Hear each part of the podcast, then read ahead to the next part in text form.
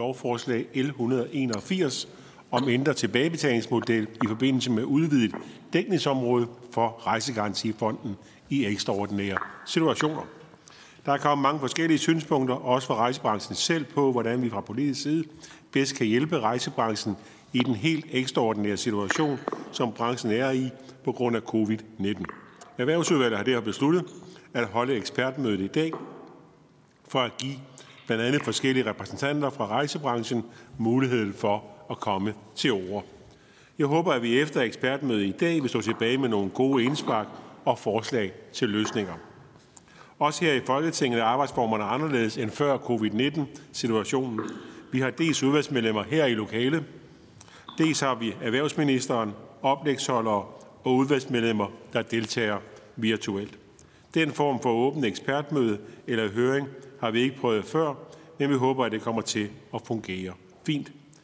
En særlig velkommen skal lyde til erhvervsminister Simon Koldrup og dagens fem oplægsholdere Henrik Spægt, direktør for rejsearrangører i Danmark, Peter Hornshøj, administrerende direktør for Bravo Tours, Peter Rasmussen, administrerende direktør for Profilrejser og bestyrelsesformand for Danmarks Rejsebyråforening, Lars Tykier, administrerende direktør for Danmarks Rejsebyråforening, og øh, Niels Bang Hansen, direktør for Business Banking og Danmark øh, Danske Bank.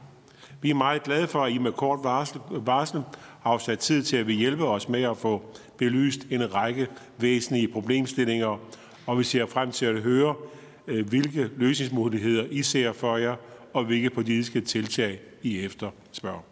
Også velkommen til Erhvervsudvalgets medlemmer, både jer, der er til stede her i landstingssalen, og jer, der er med virtuelt.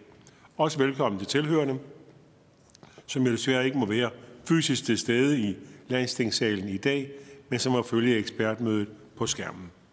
Praktisk information. Inden jeg giver ordet til første oplægsholder, har jeg et par praktiske informationer.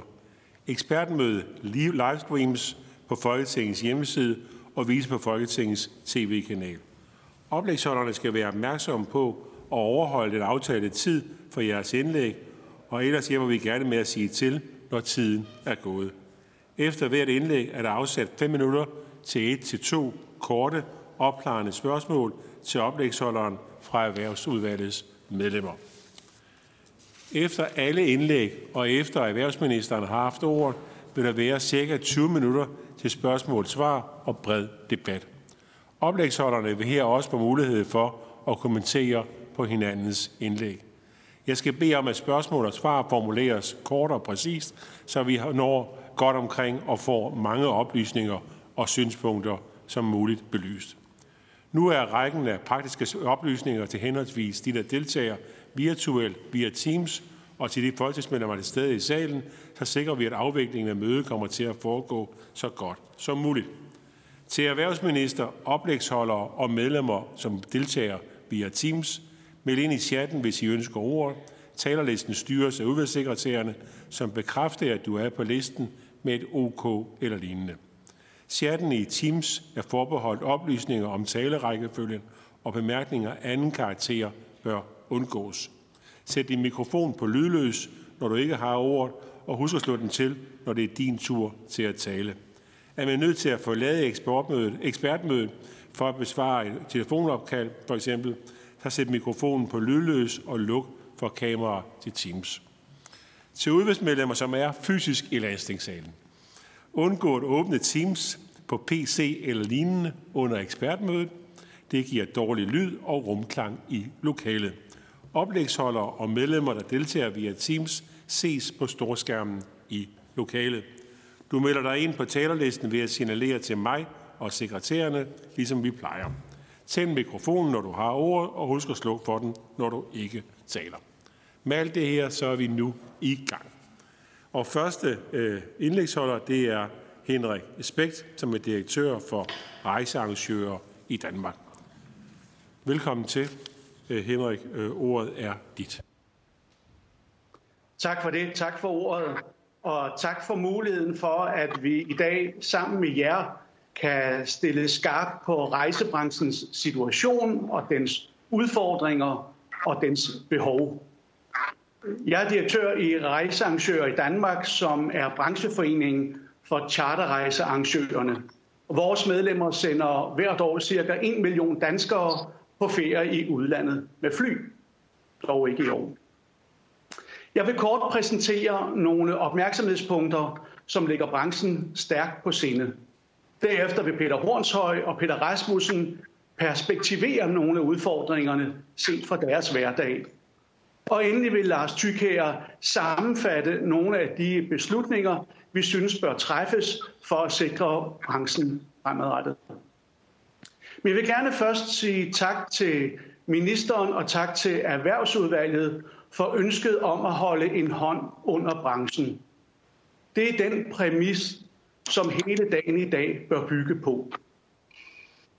Rejsebranchen består af dygtige og af driftige købmænd og entreprenører, som helst vil drive deres forretning selv, uden hjælp og uden støtte. Men det vi står i nu, har vi aldrig oplevet før. Hverken 9-11, askeskyen eller finanskrisen kommer i nærheden af det, vi oplever endnu. Så vi har virkelig brug for hjælp. Situationen er, at vi i de forgangne to måneder netto ikke har solgt en eneste rejse. Kassen er nærmest 12. Og hvis man skulle sammenligne os med en restaurant, så kunne man sige, at restauranten har ingen kunder, og vi har ingen kunder. Forskellen er, at vi samtidig skal tilbagebetale til de kunder, der spiste på restauranten i sidste måned. Det kan vi ikke klare. Vi mangler likviditet til at kunne tilbagebetale til de 175-200.000 rejsende, som har fået annulleret deres rejse siden 13. marts. Og jeg tør slet ikke tænke på, hvor mange kunder, der fremadrettet afventer en afklaring. Kommer jeg afsted? Får jeg mine penge tilbage? Hvad skal der ske? Så indtil Folketinget eventuelt godkender en obligatorisk voucherordning, altså muligheden for at udstede et til gode bevis til kunderne, så har vi brug for likviditet til at holde kunderne skadesløse. Enten ved helt eller delvis statsstøtte, eller ved et individuelt lån, som kan dække kundefordringerne fra dag nummer et. Desværre blev lov baseret på L 145 ændret den 21. april ved en bekendtgørelse. Situationen blev ændret radikalt. Dækningen af kundernes krav blev ændret til at dække faktiske omkostninger. Og det er endda eksklusive rejsearrangørernes egne faktiske omkostninger. Det vil betyde et væsentligt lavere beløb i udbetaling til rejsearrangørerne, formentlig langt under en halvering. Så i forhold til de kundekrav, rejsearrangørerne i denne tid bliver mødt med, så slår det til som en skrædder. Så selvom man kan komme længere for halvanden milliard ved at omlægge ordningen, så svarer det til at fortynde maling, for det skal strække længere. Det strænger længere periodemæssigt, men det bliver væggene ikke nødvendigvis kørt imod. Det, det har som en forklaring på ændringen været nævnt, at fuld godskrivning af kundefordringer har givet dele af branchen mulighed for at tjene på ordningen. Nu kan man vel ikke tjene på et lån, som man skal tilbagebetale. Med mindre man er i den heldige situation, at man får udbetalt 20 millioner og kan nøjes med at tilbagebetale 10. For det er den samtidige konsekvens af, at andre arrangører får udbetalt 10 millioner og skal tilbagebetale 20. Det er helt urimeligt. For nogle er det happy hour, få to og betale for en. Men for store dele af branchen er det her unhappy hour. I får en og skal betale for to. Og det er lige præcis derfor, branchen i øjeblikket er i oprør. Skurken, det er den kollektive hæftelse. Skurken er, at der ikke er sammenhæng mellem det, der bliver udbetalt, og det, der skal tilbagebetales. At skulle betale for andre, for konkurrenterne, det er en uskik.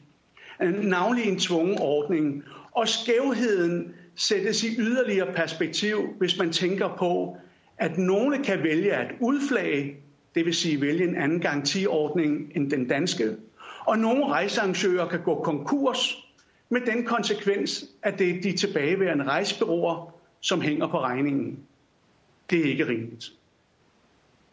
Det har også været nævnt, at hjælpepakkens kollektive fundament er for at skabe en parallelitet til Rejsegarantifonden, som angiveligt er en, konst, øh, er en kollektiv konstruktion. Jeg sidder i Rejsegarantifondens bestyrelse og har gjort det i mange år. Og jeg vil gerne slå fast en gang for alle, at i min optik, så er Rejsegarantifonden en primært individuel ordning. Når en rejsearrangør registreres i fonden, så vurderer fonden den enkelte rejsearrangørs regnskaber, den enkelte rejsearrangørs nøgletal, den enkelte rejsearrangørs øh, risikoprofil, og fondens tilsyn holder et skarpt øje med, hvordan økonomien udvikler sig hos den enkelte arrangør. På baggrund heraf beslutter fonden, hvilken garanti den enkelte arrangør skal stille. Og i tilfælde af konkurs, så dækkes fondens tab primært af den individuelle garanti. Det er kun, hvis det ikke er tilstrækkeligt, at fonden søger dækning i den kollektive fælleskasse. Ja, selv finansieringen af rejsegarantifondens drift sker efter en overvejende individuel ordning. Siden 2014 har fondens samlede nettotab på pakkerejser kun været 9 millioner kroner. Resten er blevet dækket af individuelle garantier. Det er også derfor, at man ikke siden 2010, altså for 10 år siden, der har man ikke opkrævet et formueopbyggende bidrag, som dengang var på 20 kroner per passager. Fordi der er penge nok i den fælles pengekasse, pakkerejsekassen, og fordi konkurserne i vidt omfang dækkes af individuelle garantier. Så Rejsegarantifonden er i det store og hele en individuel ordning. Og det virker både for forbrugerne og for branchen. Derfor bør størst mulig del af lånet i den samlede hjælpepakke gøres individuel. Og gerne med en længere tilbagebetalingsperiode, og gerne ikke lineært, for vi har ikke pengene næste år. Så individuel tilbagebetaling på to tredjedele, som det er foreslået i 181, det er et skridt i den rigtige retning, men det er langt fra tilstrækkeligt. Lad mig her til sidst nævne, at det øh, i de politiske drøftelser også har været nævnt, at 1,5 milliard er det beløb, rejsebranchen maksimalt kan bære at tilbagebetale over en kortere periode. Og det skøn tror jeg er rigtigt. Vi kan ikke klare mere gæld. Vi står ved en skillevej, og ønsker Folketinget virkelig at holde hånden under branchen, så skal der andet og mere til, både bagudrettet og fremadrettet. L 181 bør ændres, og lov mig ikke at fortsætte ordningen, som den er efter 10. maj. Rejsebranchen har i tillæg til likviditet og individuel tilbagebetaling brug for to ting. Statsstøtte, som kan hjælpe os på den korte bane, og kompensation fra egne driftomkostninger, der knytter sig til de annullerede rejser. På den lidt længere bane, når forholdene engang er normaliseret, så er der sikkert steder i branchen, der har brug for at få styrket kapitalgrundlaget. Ingen tvivl om det. Hvordan man kan sikre den tilbageførsel, det må vi vende tilbage til. Der vil rejsebranchen gerne tage et ansvar, men lige her og nu gælder det om at redde branchen på den helt korte bane. Lad mig her til sidst stille et retorisk spørgsmål. Hånden på hjertet.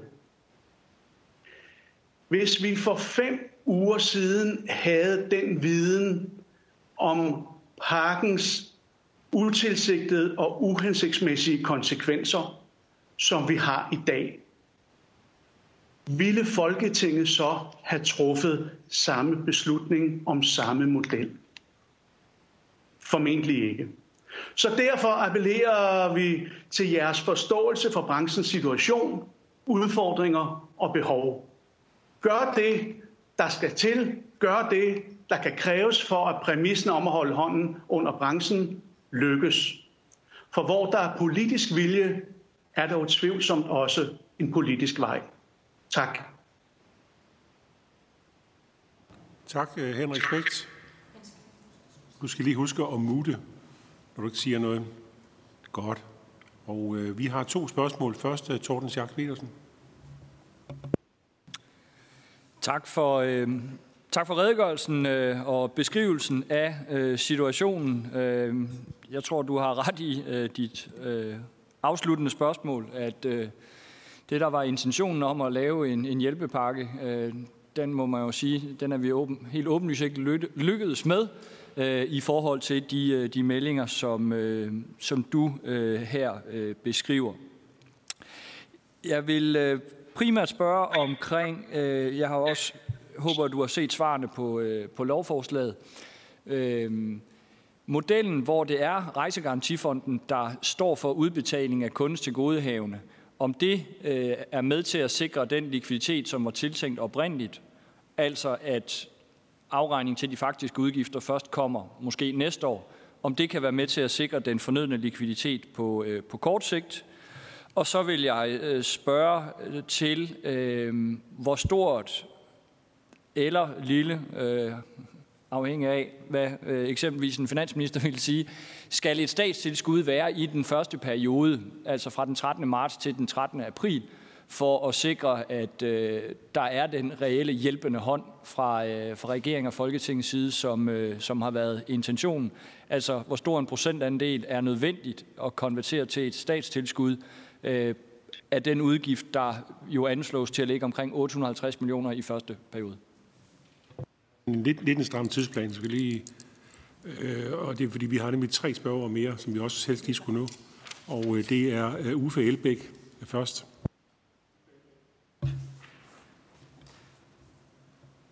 Du skal lige komme dig på, Uffe.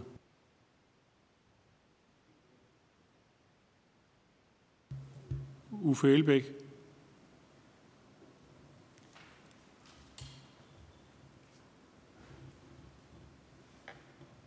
Nå.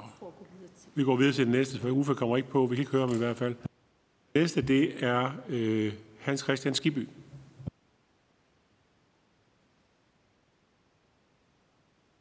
Så skulle der være forbindelse.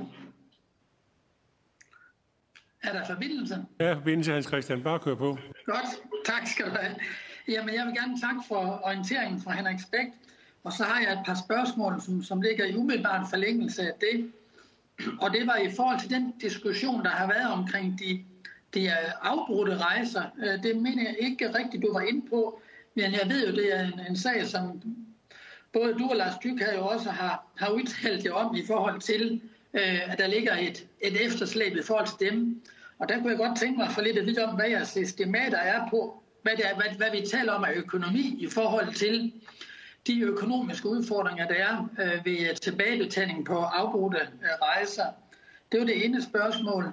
Og det andet, det er så vedrørende øh, diskussion om det skal være kollektiv eller individuel, hvor at øh, du i dit indlæg jo sagde, at, at øh, det man efterspørger, at det skal være mere end, end den type for individuel, vi har nu med, med to tredjedele, som, som jo er blevet individuel, øh, som jo er en ændring i forhold til, til den første lov, men, men ikke tilstrækkeligt, som jeg lige hørte det fra dig, og det, det har vi også noteret i os. Men der vil jeg gerne høre, hvad jeres vurdering er på, hvor langt man skal op i den individuelle del, før at det vil være en model, hvor at branchen vil kunne synes eller vurdere, at den vil kunne drages til anvendelse på et fornuftigt øh, grundlag. Det skulle lige være mine to øh, spørgsmål. Tak. For det, tak for det, Hans Christian. Vi er sådan lidt presset på tiden, men øh, der er to spørger mere, dem tager vi lige med os, og så skal det være rimelig korte og rimelig præcise. Øh, og først øh, så er det Orle Hav.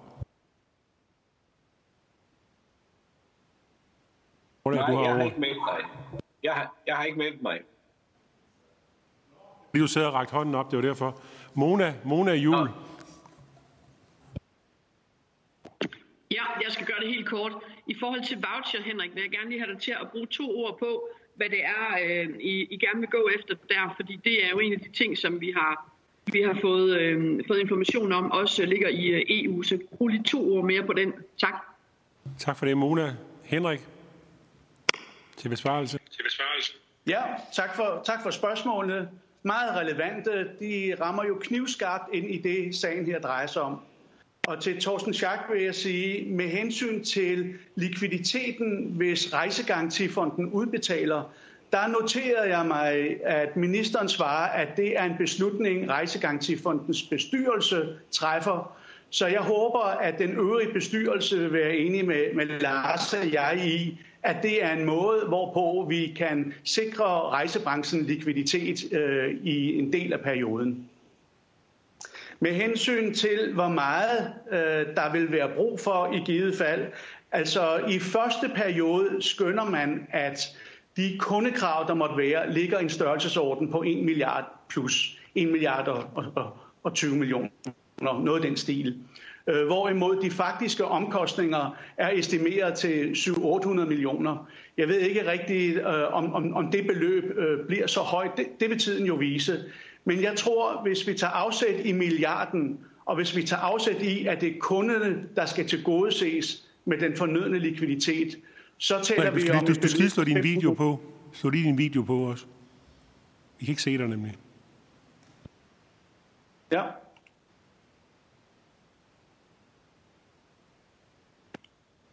Gør alt, hvad jeg kan. Det ved den ikke. Sådan. jeg. Beklager. Ja, her er jeg så tilbage.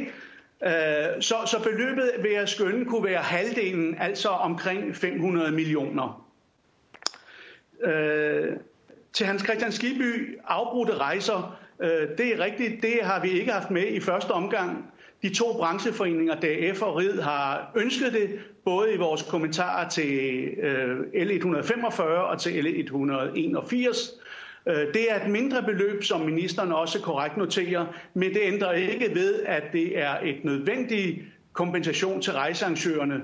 Om rejsen bliver helt eller delvis annulleret, gør ikke den store forskel. Der skal udbetales, og det håber vi kan komme med i løsningen fremadrettet. Hvor langt op vi skal i den individuelle andel, om to tredjedele er nok. Jamen, to tredjedele gælder jo kun pakke 2, anden fase. Hvis man tager de to pakker til sammen, så svarer det jo kun til en tredjedel, og det er alt for lille andel. Så vi har i vores høringssvar anbefalet, at det er to tredjedele minimum i hele perioden, således at der er et kollektivt aspekt i det. Og hvis vi alene kan rykke rundt, så at sige, på den individuelle andel i pakke 2, så har vi foreslået, at det gøres til 4 femtedele, således at der er en lille del tilbage øh, til, til imødekommelse af det kollektive ønske. Endelig til Mona Jul omkring voucher. Jamen, situationen er jo den, at, at riget fattes penge. Voucher er en mulighed for, at man kan tilgodese kunderne, så de kan komme ud og rejse en anden gang.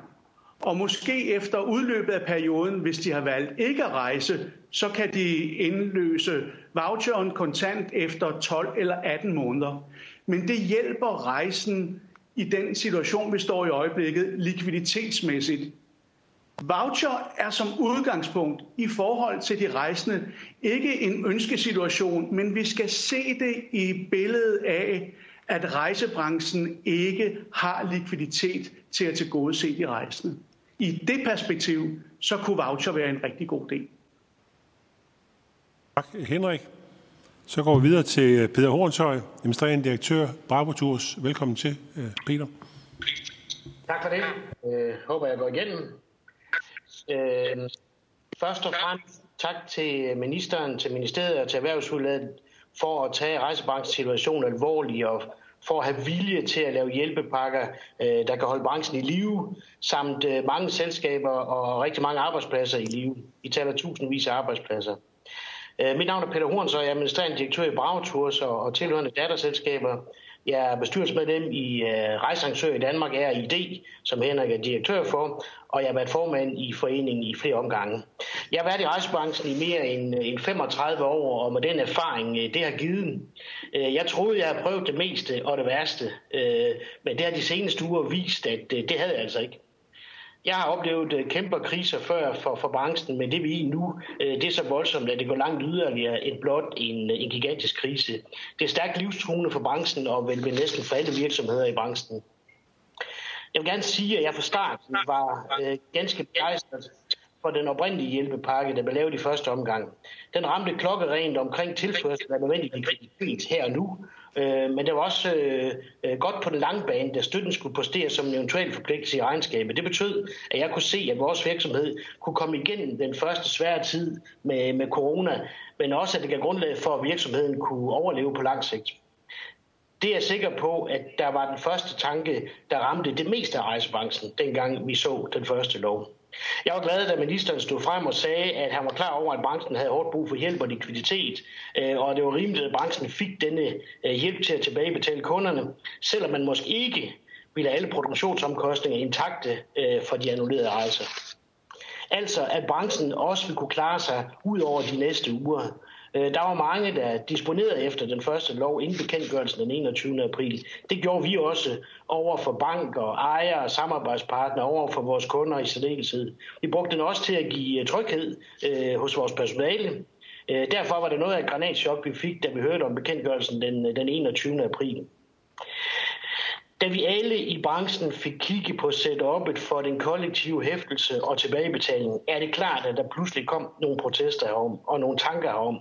Jeg er helt enig i og med, at den kollektive hæftelse og tilbagebetaling ikke er færre for alle. Langt fra. Og det var vel ved det, der gjorde, at øh, der kom en bekendtgørelse med ændringer den 21. april. Jeg hylder Rejsegarantifonden og fondens rolle i rejsebranchen. Det er et sikkerhedsnet for de rejsende, der giver tryghed i højeste potens, stor forbrugerbeskyttelse og samtidig også øh, stor troværdighed for den enkelte rejsearrangør. Øh, jeg synes også, det er rigtigt at øh, lade hjælpen til rejsebranchen gå via Rejsegarantifonden. Det er en god kontrolinstans, og det er godt at samle dette et sted.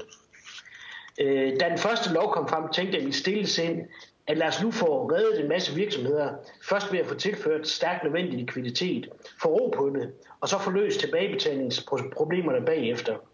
Hvis ikke det første blev eller bliver løst øh, hurtigt og først, ja, så er der ikke ret mange øh, til at betale tilbage øh, og til at betale regningen i den sidste ende. Sådan er det stadig. Jeg taler med mange kolleger i branchen øh, hver dag, og vi er travlt, virkelig travlt med at løse likviditetsproblemet. Øh, men det er klart, at vi også skal have løst problemerne omkring tilbagebetalingen øh, for, øh, for de her penge, halvanden milliard, eller hvad det nu ender med. Det er jo der problemet ligger. Alle har hårdt brug for likviditeten nu, som i lige nu, men vi er nødt til at komme frem til en løsning, der ikke skævvrider branchen fuldstændig. Øh, derfor starten været arbejdet hårdt fra de to brancheforeningers side for at gøre øh, op og komme med løsningsforslag, og jeg er sikker på, at de politikere øh, rigtig gerne vil finde frem til en rigtig løsning. Jeg anerkender, at det ikke har været særlig nemt at være politiker øh, med det her indtil nu. Det har ikke været særlig let. Øh, det har været voldsomt svært. Så jo før, vi, ja, jo før havde vi en løsning på, på periode 1, øh, men den modstander blev lavet om, øh, og fint og, og færre med det. Øh, vi er over 600 rejsearrangører i Danmark, øh, som er medlem af Rejsegarantifonden, store som små, øh, og øh, heldigvis er vi meget forskellige, for det er jo godt for mangfoldigheden, at vi kan dække tusindvis af danskers feriebehov.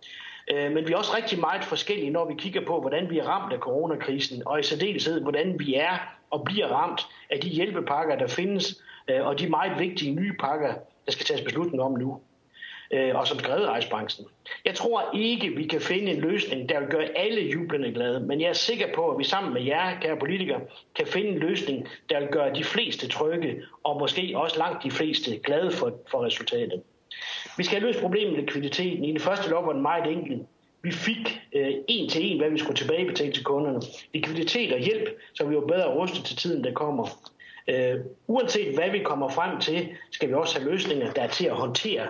Det skal være enkelte løsninger, der er gennemskuelige og nemmere at håndtere for den enkelte virksomhed.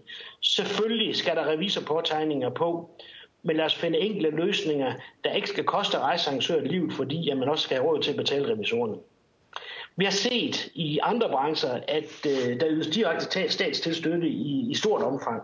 Øh, det, får vi, det får vi også i forbindelse med trepartsaftalen om lønkompensation, og det er fint. Øh, men den allervigtigste hjælpepakke til rejsebranchen, den lyder på lån via Rejsegarantifonden, der hæfter solidarisk for. Og så mit spørgsmål, øh, hvorfor lån, øh, når andre brancher som for eksempel festivalarrangører, aviser og mange andre får statstilstøtte? Jeg er personligt med på, at der i loven for periode 1 kan være en form for kollektiv hæftelse. Øh, men vi skal undgå kæmpe problemer med forskellighederne i branchen, og, og vi ikke alle kommer til at hænge på en usikker kæmpe byrde fremover mange år. Øh, derfor bør en stor del af hjælpen i periode 1 være i form af statsstøtte. Vi hørte en respekt før at komme med et bud på, hvad det kunne være. Det samme bør være gældende for periode 2 også. Mulighederne for en periode 3 er mere åbne. Øh, vi har fra brancheforeningerne helt konkrete forslag til, hvordan vi skal komme igennem dette mareridt, og, og, og hvor vi tror, at hjælpen vil betyde, at branchen vil overleve, og langt de fleste arrangørerne vil overleve. Når vi taler for periode 3 fra den 10. maj og frem efter, så tænker jeg, at det kan være en kombination. Øh, den ene del kan være en statsstøtte i forhold til manglende omsætning, mål på afrejste gæster i en given periode. Det kan alle i rejsebranchen forholde sig til, øh, og det er en type løsning, der blandt andet er givet til avisbranchen. Her gives der op til 80% i kompensation for manglende annoncesalg sammenlignet med 2019. I avisbranchen der har man til gengæld ikke mulighed for lønkompensation. Derfor er det heller ikke op til 80 procent, vi taler om i rejsebranchen. Måske bare 20, måske endnu mindre. Øh, men, men, men det må vi regne på. Øh, men det her med, med den her form for hjælp, det vil hjælpe bredt i branchen, og, og i kombination med, at vi i periode 3 øh, som Mona Jul var inde på og spørger om, øh, fik mulighed for at udstede vouchers også til kunderne i stedet for at betale tilbage. Det vil være en god løsning for alle med den her kombination. Øh, noget de langt, øh, langt de fleste ville kunne, kunne leve på. Øh, måske ikke leve godt af, men, men i hvert fald overleve på, øh, tror jeg. Den danske rejsebranche har stolte traditioner. Jeg bevæger mig meget rundt omkring i branchen i hele Europa og også længere ud i verden. Den danske rejsebranche er unik og stabil, og mange andre lande de, besund, de misunder os måden, det fungerer på. Jeg kan også sige, at øh, øh, den danske rejsegarantifond er noget helt unikt, og noget et hav af rejsearrangører i landene derude i verden også misunder os. Det skal vi værne om. Vi skal værne og beskytte øh, rejsegarantifonden, og sørge for, at det er en selvfølge, at man er medlem af den, og ikke kigger på andre alternativer. Det vil ødelægge alt for meget, og derfor skal vi finde løsninger, øh, som alle kan være med til. Øh, det er uhyre vigtigt, at vi finder de rigtige hjælpepakker, øh, de rigtige løsninger, så rejsebranchen kan overleve, og vi undgår hundredvis af konkurser den næste tid. Skulle det komme så vidt, at der kommer vanvittigt mange konkurser, så vil regningen til rejsegarantifonden, til medlemmerne og den danske stat blive uoverskuelig høj, og det vil medføre, at endnu flere øh, ikke vil kunne klare fremtiden. Jeg vil gerne illustrere her til slut øh, branchens situation øh, gennem Bragtours. Øh, det er min vinkel. Vi er en relativt stor virksomhed i branchen. Vi er afhængige af, at julen ruller hele tiden. Det er de fleste også, øh, at julen ruller. Vi skal have penge i kassen hver dag, for at hjulene de kan rulle. For vores vedkommende øh, i bagtur, så kommer der normalt omkring 3,5 og 4,5 millioner ind om dagen, altså i kassen.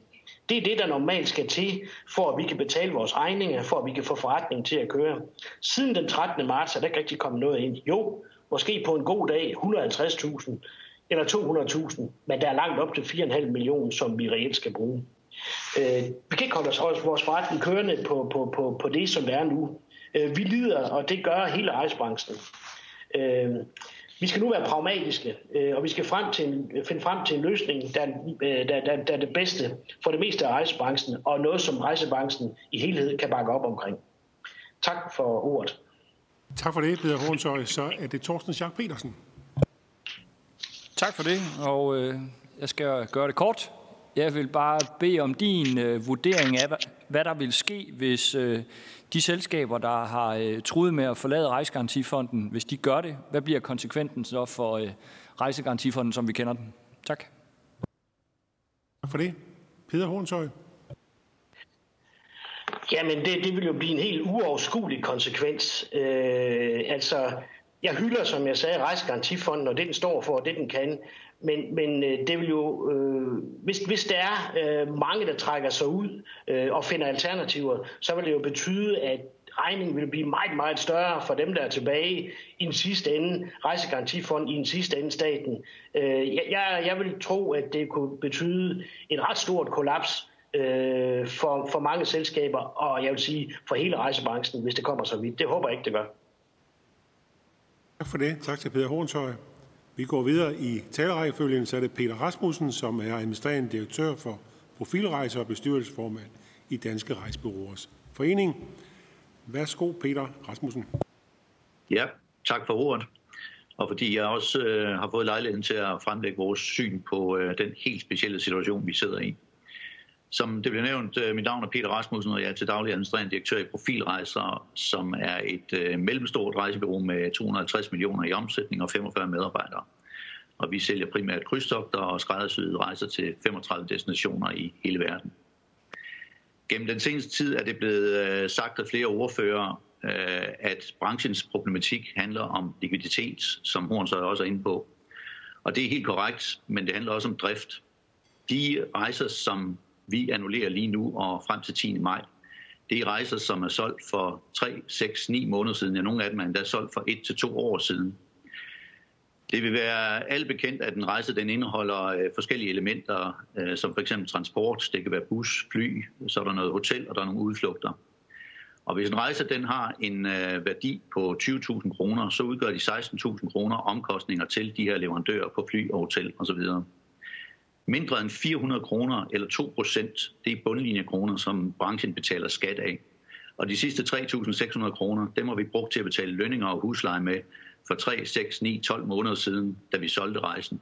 Det vil altid være i forbindelse med salget, at vi anvender de fleste omkostninger på en rejse til f.eks. indkøb, rådgivning, markedsføring osv. Vores egne udgifter på en refunderet rejse vil altså være bogført i et 2018 eller 2019 regnskab, som for længst er lukket. Den 26. marts der vedtages en hjælpepakke, som øh, tildelte likviditet på 1,5 milliard til markedet. Den bliver så ændret den 21. april, så den kun dækker de såkaldte faktiske tab, som ikke omfatter byråets egne faktiske omkostninger, som vi anvendte til løn og husleje i tidligere års regnskab. Det er altså gamle penge, vi skal op af kassen igen, og det er penge i store mængder, som både bliver til driftstab og dræner byrådet for likviditet. I profilrejser, der skal vi refundere øh, rejser for 25 millioner frem til 10. maj, og lige efter den øh, 26. Marts, der kunne vi altså låne 25 millioner. Det øh, havde sikret likviditet, og det havde sikret, at driftstabet ikke blev uforholdsmæssigt stort på et tidspunkt, hvor vi ikke sælger noget som helst, og derfor heller ikke har indtægter, som gør, at vi kan få dækket de faktiske omkostninger til løn og husleje, som vi har nu. Ændringen den 21. april betød, at lånebeløb, som jeg kan få, det gik fra 25 millioner til 10 millioner. Og det vil sige, at jeg mangler 15 millioner i likvider i kassen, og samtidig så får jeg et øh, driftstab på 5 millioner, øh, altså det beløb på refunderingerne, som jeg tidligere har anvendt til min faktiske omkostning til løn og husleje. Og driftstabet, det kommer oven i det driftstab, vi får, som følge af, at vi pt. ikke sælger noget som helst. Rejsegarantifonden, de har altid øh, sat nogle, eller Rejsegarantifondsloven har altid sat nogle krav til soliditet og likviditet i rejsebyråerne. Fuldstændig som Finanstilsynet gør det over for bankerne. Ingen rejsebyråer kan leve op til disse krav, når øh, regnskabet afsluttes med den mængde af likviditet og gamle indtægter til vores faktiske omkostninger, som PT bliver betalt tilbage til forbrugerne. Derfor bør hjælpepakkerne øh, løse de udfordringer med både drift og likviditet, og ikke kun på den korte bane, men også på en måde, så rejsegarantifonden ikke lukker byråerne, når regnskabet for 2020 øh, skal afsluttes, fordi byråerne til den tid ikke lever op til de finansielle krav, som stilles af rejsegarantifondens lov. Vedtagelsen af hjælpepakken den 26. Marts, marts den løste begge udfordringer, men ændringen af bekendtgørelsen den 21. april gav en kæmpe udfordring for mange rejsebyråer. Hvis rejsemarkedet det er lukket frem til for eksempel øh, til og med juli måned, så skal profilrejser yderligere refundere ca. 35 millioner oven i de 25 millioner, som vi refunderer frem til 10. maj. Kan vi låne et beløb af den størrelse på den korte bane, så vil det igen give ro på bagsmækken, når det gælder likviditet og drift. Men der er tale om så store beløb, at udfordringerne efter vores bedste overbevisning ikke kan løses ved hjælpepakker, der alene er baseret på lån. Et lån i profilrejse på 60 millioner, det er 25 procent af den årlige omsætning, hvor vi altså har en bundlinje på 2%. Det virker helt uoverskueligt at skulle tilbagebetale, selv hvis det kun var halvdelen. Hvis man vil redde branchen, så bliver man nødt til at tænke støtte ind i pakkerne på den ene eller den anden måde, da de færreste tror på, at rejsemarkedet det bliver normalt igen på den her side af august måned, hvis overhovedet i 2020. Hvis, med streg under hvis, hjælpepakkerne de skal være baseret på lån, så er spørgsmålet så, om jeg skal betale for konkurrentens lån, når lånepakken den skal afvikles. Altså taler vi solidarisk eller individuel øh, afvikling. Hvis solidarisk afvikling det betyder, at øh, jeg skal betale meget mere retur, end jeg har lånt, så er svaret nej. Og der er desværre alt for mange eksempler på, at man kan låne for eksempel 8 eller 10 millioner, men man skal betale 14, 16 eller 20 millioner tilbage. Og et af argumenterne, det har været for den solidariske model, at sådan har rejsegarantifonden altid fungeret. Det er jeg på ingen måde enig i, og det er branchen heller ikke. Hver eneste bureau vurderes individuelt, som Spekt allerede har været inde på, og den garanti, vi stiller over for Rejsegarantifonden, stilles på grundlag af den individuelle vurdering. Så er der en kasse 1 i Rejsegarantifonden, som dækker, når et rejsebureau går konkurs. Og den er på 50 millioner, som det er lige nu. Og den er godt nok solidarisk, men den kommer sjældent i brug, som Henrik Spekt også var inde på, netop på grund af den løbende individuelle vurdering. Og når den kommer øh, i brug, så beskytter den forbrugeren mod konkurser, men for os andre, der også sælger rejser, der er konkurrenten, som vi solidarisk betaler for, han er allerede død og ude af markedet. Situationen, som vi står i nu, er anderledes, fordi beløbet det er mange gange større, og, og vi ved ikke engang nu, om de halvanden milliard, som har været på tale hidtil, om det rækker, eller om beløbet bliver markant højere. Men med en solidarisk hæftelse, der skal vi så samtidig betale for en spillevende konkurrent, som bare er hårdere ramt end en selv. Og så bliver det helt grotesk, hvis man slet ikke skal låne noget, men skal betale for konkurrenten alligevel. Eller hvis man er iværksætter, hvis der er et nyt bureau i 2022, så skal man altså starte med en brancheskat på et par procent af omsætningen, fordi nye aktører også skal betale til ordningen. Den solidariske afvikling bør derfor ændres til at være 100% individuel. At nogle er hårdere ramt end andre, det må man i stedet for løse øh, af, øh, på anden vis. Øh, for eksempel via løbetiden på lånene. Sidst men ikke mindst, så skal det bemærkes, at størrelsen på lån og støtte kan nedbringes ved at tænke voucherløsninger, øh, som man har gjort i 12 andre EU-lande. Flyselskaber og rædderier har, uanset at det er imod reglerne, allerede indført refundering til både forbrugere og rejsebyråer med voucher. Og det selvom nogle EU-lande samtidig har givet hjælpepakker til de samme, selvsamme selskaber. Hvis vi kan lov at bruge voucher, uden at forbrugeren har valget om, hvorvidt forbrugeren vil tage imod en voucher eller ej, så vil behovet for hjælp også blive mindre. Taler vi om støtte, så kan støttebeløbene reduceres, og taler vi om lån, så kommer forbrugerne i sidste ende til at betale for afviklingen i de lån, som branchen optager. Men jo mindre lånen er, for eksempel på grund af en voucherløsning, desto mindre kommer forbrugerne altså så også til at betale tilbage øh, over tid. Dermed kan en voucherløsning faktisk blive en fordel for forbrugerne. Og samtidig så kan voucherne hjælpe til at få hurtigere gang i omsætningen igen, i det en forbruger formentlig vil udnytte og benytte en voucher hurtigere til køb af en ny rejse, end forbrugeren vil, hvis der skal kontanter op i lommen. For mange er det at booke en rejse, det er tre tryk, tryk på et tastatur og, øh, eller et opkald til et rejsebureau. Men værdikæden, der ligger bag, øh, er noget mere kompliceret. Det er bare de færreste, som ved det, eller som tænker over det. Og det er derfor profilrejsers øh, helt klar opfattelse, at den optimale hjælpepakke, den gør altså ikke med et snuptag og en enkelt løsning. Der er tale om store beløb, og hvis man vil have branchen til at overleve, så må der tænke støtte ind i hjælpepakkerne. Og skal der fortsat være et element af lån i hjælpepakkerne, så er man nødt til at se på flere elementer, hvor vores brancheforeninger heldigvis har et godt udgangspunkt at arbejde ud fra. Tak for ordet. Tak for det. Der er to spørgere. Først Mona Jul. Tak for det. Jeg ved ikke, hvem af jer, der lige har lyst til at svare på det, men jeg tænkte bare, vi er nødt til at få styr på en enkelt ting også, øh, og det er, det, det er kun spørgsmål om I har til... tvivl om... Peter, det er kun spørgsmål til Peter Rasmussen. Det er kun spørgsmål til Peter Rasmussen i første omgang her. Okay, men det er fordi, jeg så har vi en general rundt til sidst. Ja, ja. Okay, jeg stiller spørgsmål, så, så kan det være, at du kan svare, Peter, ellers så kan vi tage den senere. Men det, det handler om, det er jo, at øh, da, da I får øh, at vide, at nu skal I hente jeres gæster hjem, så er jeg i tvivl om, hvordan I har opfattet det, fordi jeg opfattede det sådan, at det blev sagt, kom hjem, ud ved samfundssind, hent jeres gæster hjem. Og problemet er, øh, at jeg er lidt i tvivl om, om I har været i tvivl om, hvornår I egentlig skulle hente jeres gæster hjem, og om der er nogen, der er kommet ekstra i klemme i forhold til de meldinger, som, som I har fået øh, i forbindelse med det, som jo har en ret stor forskel på, øh, hvad det er, man skal have af kompensation. Tak for det. Altså, jeg, jeg tror, Lars Tyk her Therese har... Øh. Øh, tak for det. Jeg bliver nødt til lige at bede øh, Peter Rasmussen om lige at give en forklaring igen, hvor de der voucher kan blive en øh, fordel. Det fik jeg ikke ordentligt fat i, for da jeg er ikke så pjattet med dem, så det vil jeg gerne lige høre noget mere om. Tak for det. Peter? Ja. Øhm, tak for spørgsmålene. For så vidt øh, hjemrejser i forbindelse med, at Udenrigsministeriet de, øh, siger, at øh, nu skal vi hente øh, gæsterne hjem.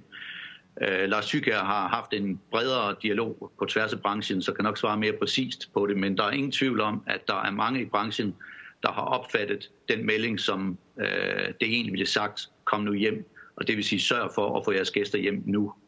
Og, og derfor har rejsebureauerne øh, i, i, øh, selvfølgelig ageret i god tro, da de øh, sætter ret store øh, ting i værk for at få øh, gæster hjem. Allerede på det tidspunkt begyndte det meget hurtigt at blive svært at få pladser på fly til netop at hente gæster hjem, og derfor er omkostningerne for de bureauer, der er blevet hårdt ramt, øh, de har også været store. Øh, det andet spørgsmål omkring voucheren for det for, fordelen ved voucheren for forbrugeren. Altså, øh, hvis branchen skal låne halvanden milliard, så øh, ligger der jo allerede i øh, lov, loven fra den 26. marts, at det beløb det skal tilbagebetales med en eller anden procentdel. Øh, jeg tror, det var noget med 1,71 procent, der blev nævnt i, i nogle af oplæggene. Som øh, rejsebureau, der har vi ikke andre steder at sende den regning hen end til forbrugerne.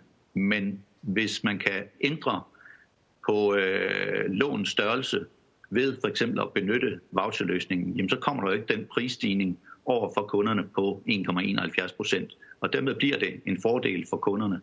Alternativt til, øh, til øh, at betale de 1,71 procent for forbrugeren, det bliver også, at vi kommer til at kæmpe væsentligt hårdere mod de udenlandske konkurrenter, og øh, vi risikerer i realiteten at flytte noget af omsætningen ud til øh, det store udland, hvor øh, Danmark så mister både skattekroner, arbejdspladser og momskroner, øh, hvis det sker.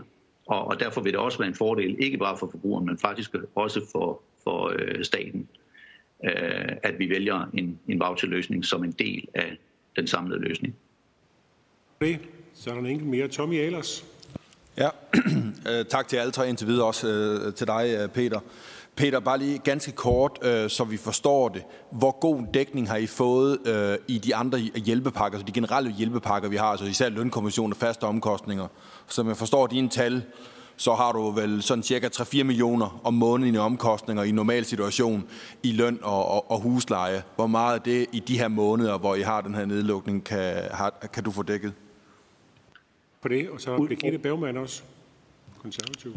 Tak for det, Peter. Jeg kunne godt tænke mig at vide, øh, nu beskæftiger jeg primært med krydstogsbranchen, og øh, hvad dine perspektiver er, nu når vi snakker voucher. Øh, hvor langt ud i fremtiden øh, skal vi kigge for, at vi får gang i, øh, i det marked igen? Hvad er din tidshorisont? Tak for det. Peter? Tak for spørgsmålene. Det første spørgsmål omkring dækning af lønkompensation og de faste omkostninger, der er det rigtigt, vi ligger med omkring øh, 3,2 millioner i omkostninger om øh, måneden. Udfordringen omkring løndækningen er, at arbejdet med at refundere så store beløb, som vi øh, sidder med nu, gør rent faktisk, at vi kan ikke sende så mange medarbejdere hjem, som jeg gerne ville, for at øh, få lønomkostningerne øh, endnu mere kompenseret, end vi kan. Så lige i øjeblikket, der sidder vi med omkostninger stadigvæk i størrelsesordenen 1 til 1,2 øh, millioner om måneden, som øh, går direkte på underskudslinjen hver måned, fordi der ikke kommer penge i kassen. Øh, omkring øh, krydstogter, øh, der var øh, ja, horisonten på krydstogter, den er, den er meget vanskelig. Øh, Øh, hvis man spørger rædderierne, så er 2020 stort set lukket, og øh, vi øh, kommer formentlig først i gang, når vi kommer ind i 2021. Øh, der er enkelte rædderier, som øh, mener, at de kommer til at sejle fra september-oktober måned, men øh, ved det, at vi lige nu ikke bare er afhængige af, at Danmark åbner op, men også at de forskellige nationer øh, og lande, både i og uden for Europa, de også lukker op, så øh, er det nok meget tvivlsomt, om, om det kommer til at ske i september-oktober. Så umiddelbart så tror jeg, at vi er inde i, øh, i starten af 2021, før vi begynder at se en, øh, en øh, stigning i aktiviteterne igen på krydstogtdelen. Til øh, dig, Peter Rasmussen. Så går vi videre til Lars Thyk her, administrerende direktør, Danmarks Rejsebyråforening. Værsgo. Ja, tak. Tak. Og først og fremmest til Erhvervsudvalget mange tak for, for øh, invitationen til at komme her i dag og fortælle om de udfordringer, vi har, ikke bare med, med pakken her, men også generelt i, øh, i den danske rejsebranche. Øh, mit, som sagt er mit navn Lars Tykker, og jeg er administrerende direktør i Danmarks Rejseforening. Jeg vil gerne lige starte med at slå fast, at branchen altså simpelthen på grund af den øh, udvikling, der har været, også får brug for, for rent støtte, altså statsstøtte uden tilbagebetaling. Fordi vi skal klare ikke den her, bare den her periode med store øh, tilbagebetalinger med de solgte rejser, som der skal refunderes, men der er også en udsigt til en desværre meget lang nedlukningsperiode, hvor der ikke sættes rejser overhovedet, som Peter Rasmussen lige nævnte, krydstogter, hvis vi er heldige, kommer vi tilbage omkring jul, måske endda først senere. Så statslån i uh, sig selv til rejsbordene er ikke løsningen alene. For vi kommer til at, at vende os til også, øh, at der bliver formodentlig ikke åbnet for rejser her på næste mandag, selvom bagråden jo ligger til at, at blive ændret eller justeret, i hvert fald set på den 11. maj. Og det vil sige, når vi på et eller andet tidspunkt får mulighed for at rejse ud af landet, øh, ud af landet og også få besluttet os til, hvor vi skal hen, jamen, så er der gået noget tid, fordi det her med øh, at rejse, det er ikke nødvendigvis noget, vi er helt sikre på endnu. Så vi skal også være, øh, man kan overbevise os selv om, hvor mange af os, der har lyst til at rejse ud, og så rent faktisk også gøre. Så der, der, der er brug for flere støttepakker. Det er bare for at sige, at det, vi diskuterer kun den ene i dag, det er tilbagebetalingerne, og, og det, er, det, det er det, der er fokus. Men I skal bare være opmærksom på, at der også er nødvendigt på et tidspunkt at diskutere en dækning af det her manglende salg, som øh, Peter Hornshøj var inde på, øh, når grænserne er åbne igen, fordi øh, der kommer til at være en meget lang periode, hvor, hvor byråerne ikke sælger det, vi, øh, det, de har regnet med. Øh, vi gælder selv på, at det er inde i 2021, før det begynder at løsne, og måske først 2022, når det, når det rigtig begynder at køre. Så det her med statslånet, det er, det, det, det er faktisk også at det her med statslån og statsstøtte, øh, kalder vi øh, et drømmescenarie, øh, og det er muligt, at det forbliver et drømmescenarie, men det her med at få tilbagebetaling af alle rejser, der er blevet afbrudt, og ved at mærke afbrudt, jeg skal nok vende tilbage til, hvad det vil sige, øh, eller aflyst, øh, siden Udenrigsministeriet begyndte at indføre fraråden af ikke nødvendige rejser. Det, det, det ser vi gerne primært dækket af statsstøtte, øh, ikke bare øh, som så det er nu af statslån. Fordi det, er, det er nødvendigt, at med den ændring, der er sket, hvor det kun er dokumenterbare omkostninger, vi har med at gøre, altså omkostninger til rejsebrugets egen produktion af, af, af det her øh, de rejser, der er blevet solgt, og nu skal refunderes, og til deres leverandører, jamen øh, det, det skal håndteres under et, øh, fordi de skal tilbagebetales, øh, og det er faktisk penge ud af kassen. Det er, det er gamle penge, kan man sige, som vi troede, vi havde tjent med, som vi pludselig bliver taget ud af kassen igen. Så vi er også godt klar over, det er at det er muligvis ikke kan lade sig gøre, og derfor har vi øh, både i forbindelse med den oprindelige lov, lov 145, og den, der er med behandling nu, lov 181, øh, nogle forslag til, øh, haft nogle forslag til, hvad det er, der skal justeres. Og øh, altså øverst på listen står det her øh, statsstøtte, øh, gerne statslån øh, i, i udstrækning, men, altså, men helst statsstøtte for den første periode, den der gik fra begyndelsen af marts for nogen ved, nogen ved kommer frem til 13. april. Og der kunne man jo sætte et beløb på, for eksempel sige, at de første 500 millioner øh, kroner, de er øh, statsstøtte, og så skal det altså til gengæld også dække det, som oprindeligt var meningen med, med, med periode 1, nemlig at det ikke det fulde beløb, som skal tilbagebetales til kunden.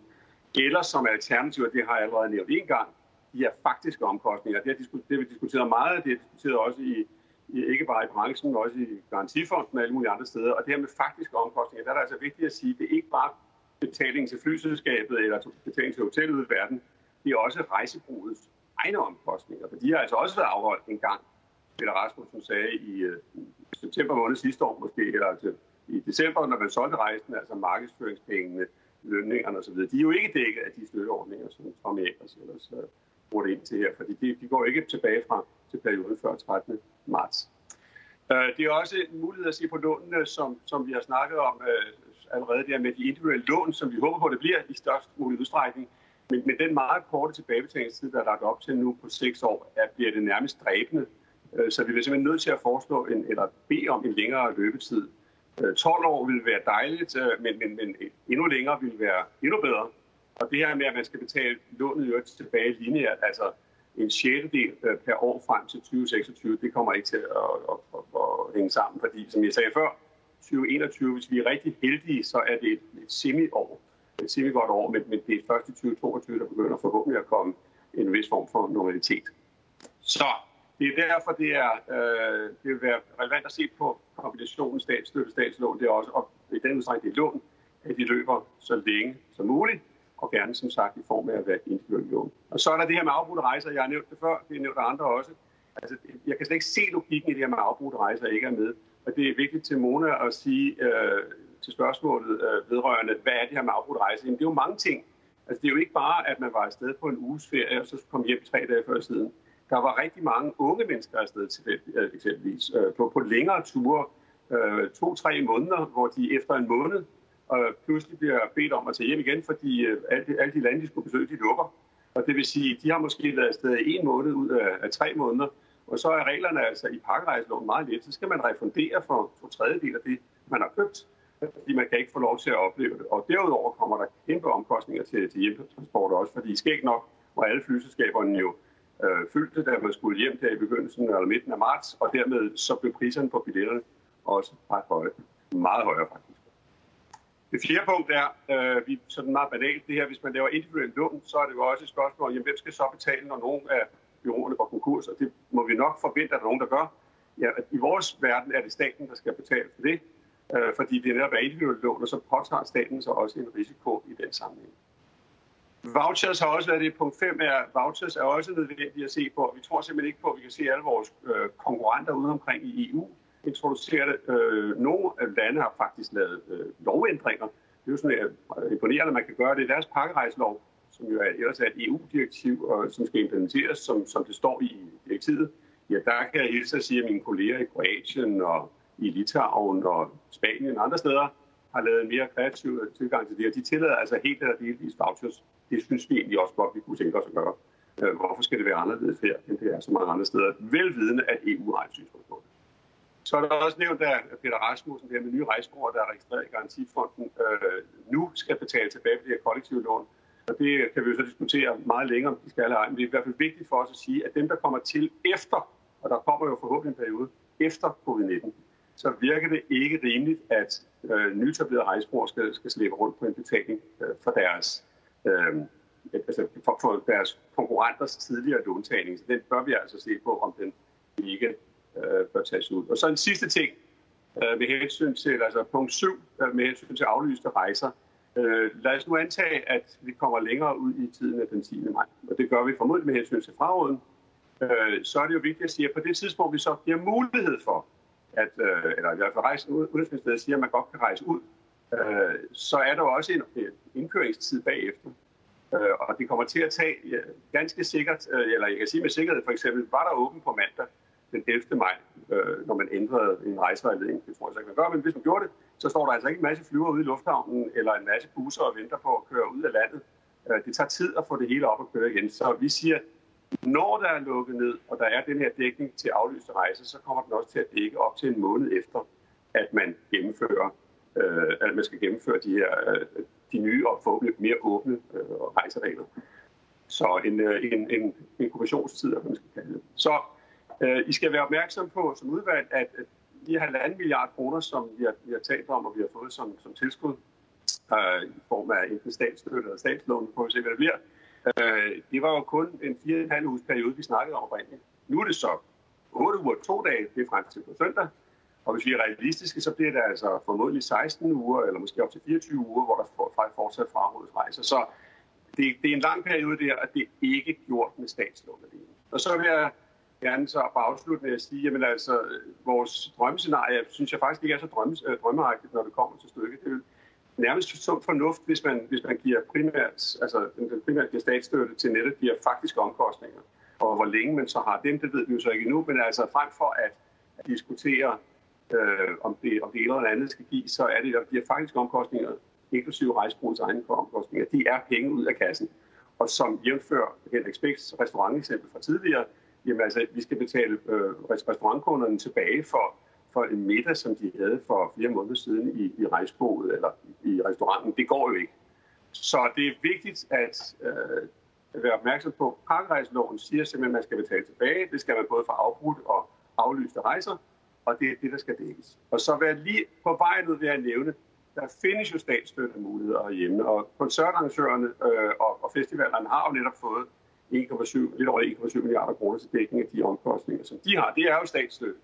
Så jeg vil sige, inden for oplevelsesindustrien, så er der jo faktisk også den slags tanker øh, og, og muligheder, og den synes vi sådan set også, vi kunne tillade os at bede om, at man anvendte hos os, fordi det er jo sådan set et sammenlignet grundlag. Så det var det. Tak for ordet. Tak for det, Lars. Der er foreløbig to spørgsmål. Først Torben Schack Petersen. Tak for det, og tak for gennemgangen. Jeg vil gøre det super kort med tre konkrete spørgsmål. I forhold til de afbrudte rejser, har I et estimat på, hvad øh, beløb vi taler om? Spørgsmål 2. Jeg er blevet præsenteret for et budskab om, at de valgte modeller står i vejen for nogle øh, private forsikringsløsninger. Er det noget, øh, du kender til og eventuelt lige kan uddybe, for jeg er ikke sikker på, at jeg helt har fanget problematikken ned i alle detaljer. Og for det tredje, hvad er jeres anbefaling til øh, fase 3, altså fra den 10. maj og frem efter? Tak. Tak for det, Torsten. Tommy Allers. Ja, øh, tak til dig, Lars, øh, for gennemgangen. Øh, jeg har to spørgsmål, som begge to relaterer sig til at forstå den konkurrencesituation, som danske øh, rejsearrangører og rejsebyråer er i. For det er jo relevant, når vi kigger på det her. Du var lidt inde på det. Så første spørgsmål er, hvor stor en procentdel af den omsætning, der er til danskere, øh, i forhold til rejser, kommer fra udenlandske byråer i en normal situation, altså hvor konkurrenceudsatte er i øh, som branche her i Danmark. Og det andet er, Øh, kan du være lidt mere specifik på øh, i forhold til det der spørgsmål omkring statsstøtte i andre lande? Altså dem, du nævnte lige kort. Er det eksempel på nogle lande, hvor byråerne får decideret statsstøtte til de omkostninger, altså de har til deres underleverandører? Og i hvilke lande er det, og hvor stort omfang, hvis du har den information?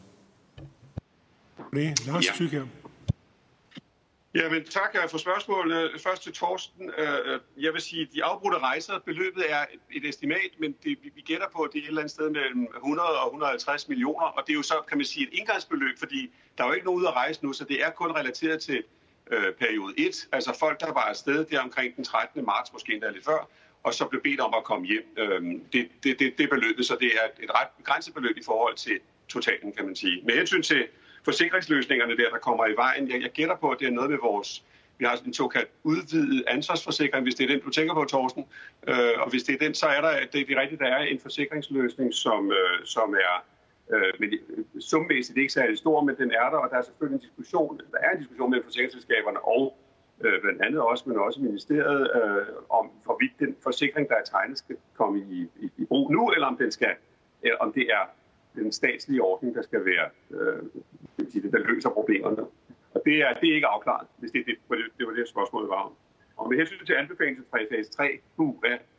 Ja, altså som jeg selv er inde på, så det gode er, at øh, det kommer til at, øh, at blive færre forudbetalinger, fordi alt andet lige så har folk i hvert fald ikke booket rejser i den kommende, til den kommende tid, i de sidste, eller siden, kan vi sige, slutningen af februar. Så på den måde bliver vores forudbetalingsrisiko, eller det beløb, der skal betales tilbage til leverandører, jo mindre, men det forsvinder ikke. Øh, så jeg vil gætte på, en, en, en løsning vil stadigvæk være afhængig af, om man kan blive enige om at give noget i statsstøtte og noget i statslån. Jamen, øh, jo mere statsstøtte, jo længere øh, kan, det, kan, det, kan, kan det holde rejsbrugerne flydende. Men altså, hvis det er sådan så, at vi skal til at betale det hele tilbage for, lad os sige, perioden fra 10. maj til 15. august, så taler vi altså i hvert fald over halvanden, 1,3-1,5 milliarder kroner, der skal betales tilbage og det er bare til eksterne leverandører, det, det kan vi simpelthen ikke håndtere. Så det er, jeg, jeg, jeg vil anbefale, at, vi, at det bliver en statsstøtteordning med en kombination om, om nødvendigt med noget lån. Øh, til Tommy Ahlers, øh, du spørger om et spændende spørgsmål, som jeg vil ønske, at jeg kunne svare på, det her med, hvor mange af vores kunder, eller vores potentielle kunder, køber i virkeligheden deres rejse i udlandet. Det er et kæmpe mørketal. Men lad os sige på en anden måde. Der er vi jo en, en nation af selvpakkende arrangører. Vi elsker det.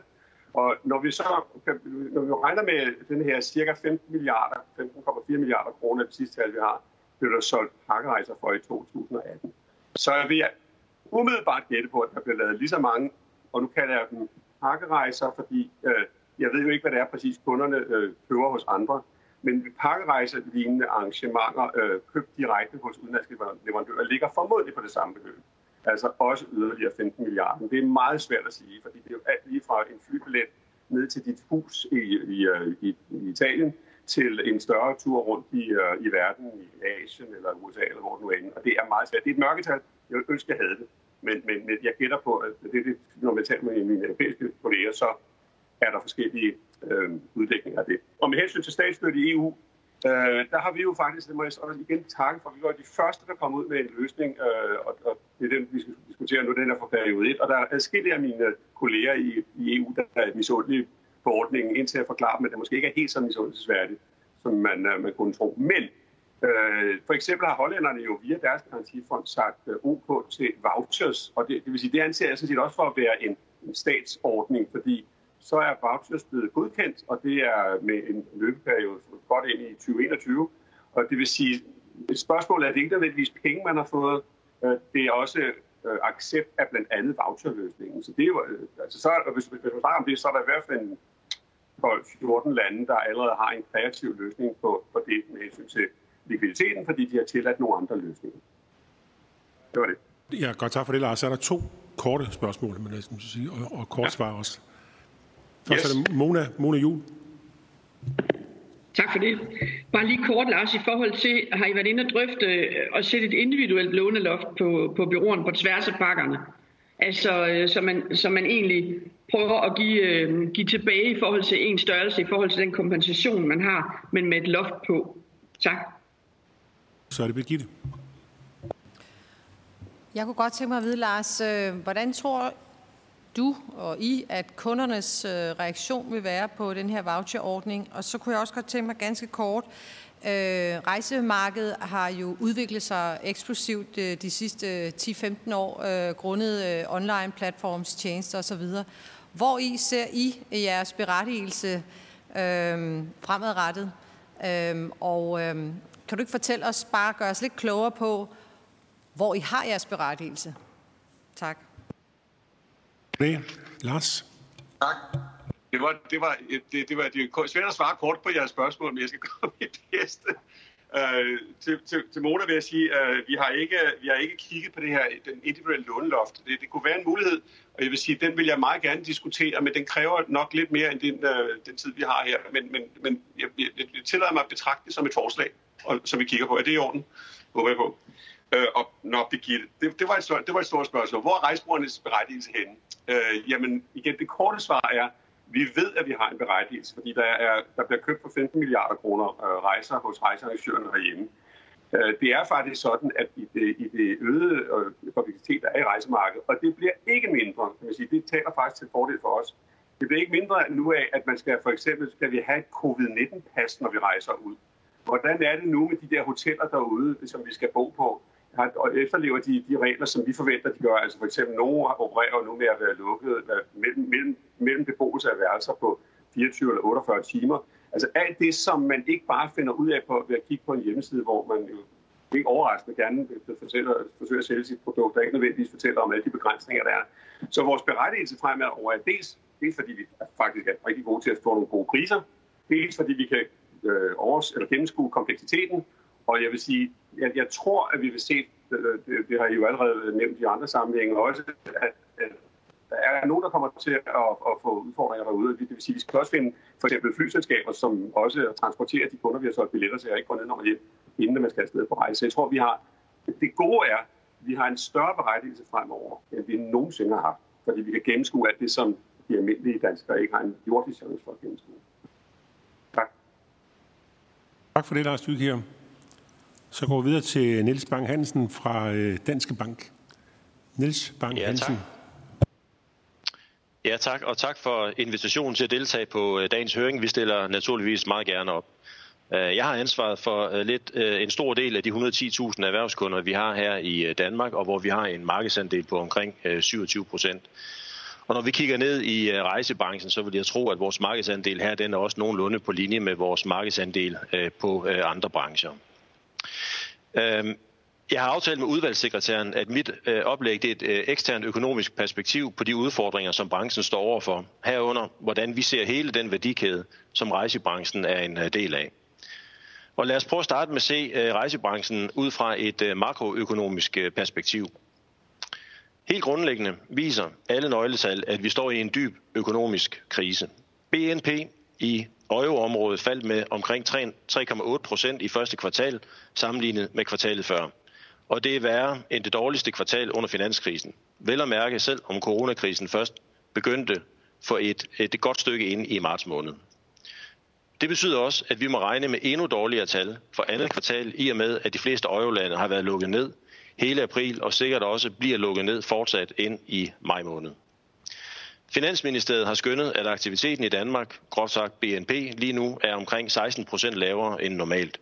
Og det peger mod et BNP-fald i Danmark på godt 2 procent i første kvartal og en hel del mere i andet kvartal. Vi har fået tal for erhvervstilliden i april. Der er ikke overraskende sat ny bundrekord, trukket ned af servicesektor og detailhandel, men op af medicinalindustrien, der som en af meget få brancher stadig ser, stadig ser øh, positivt på situationen.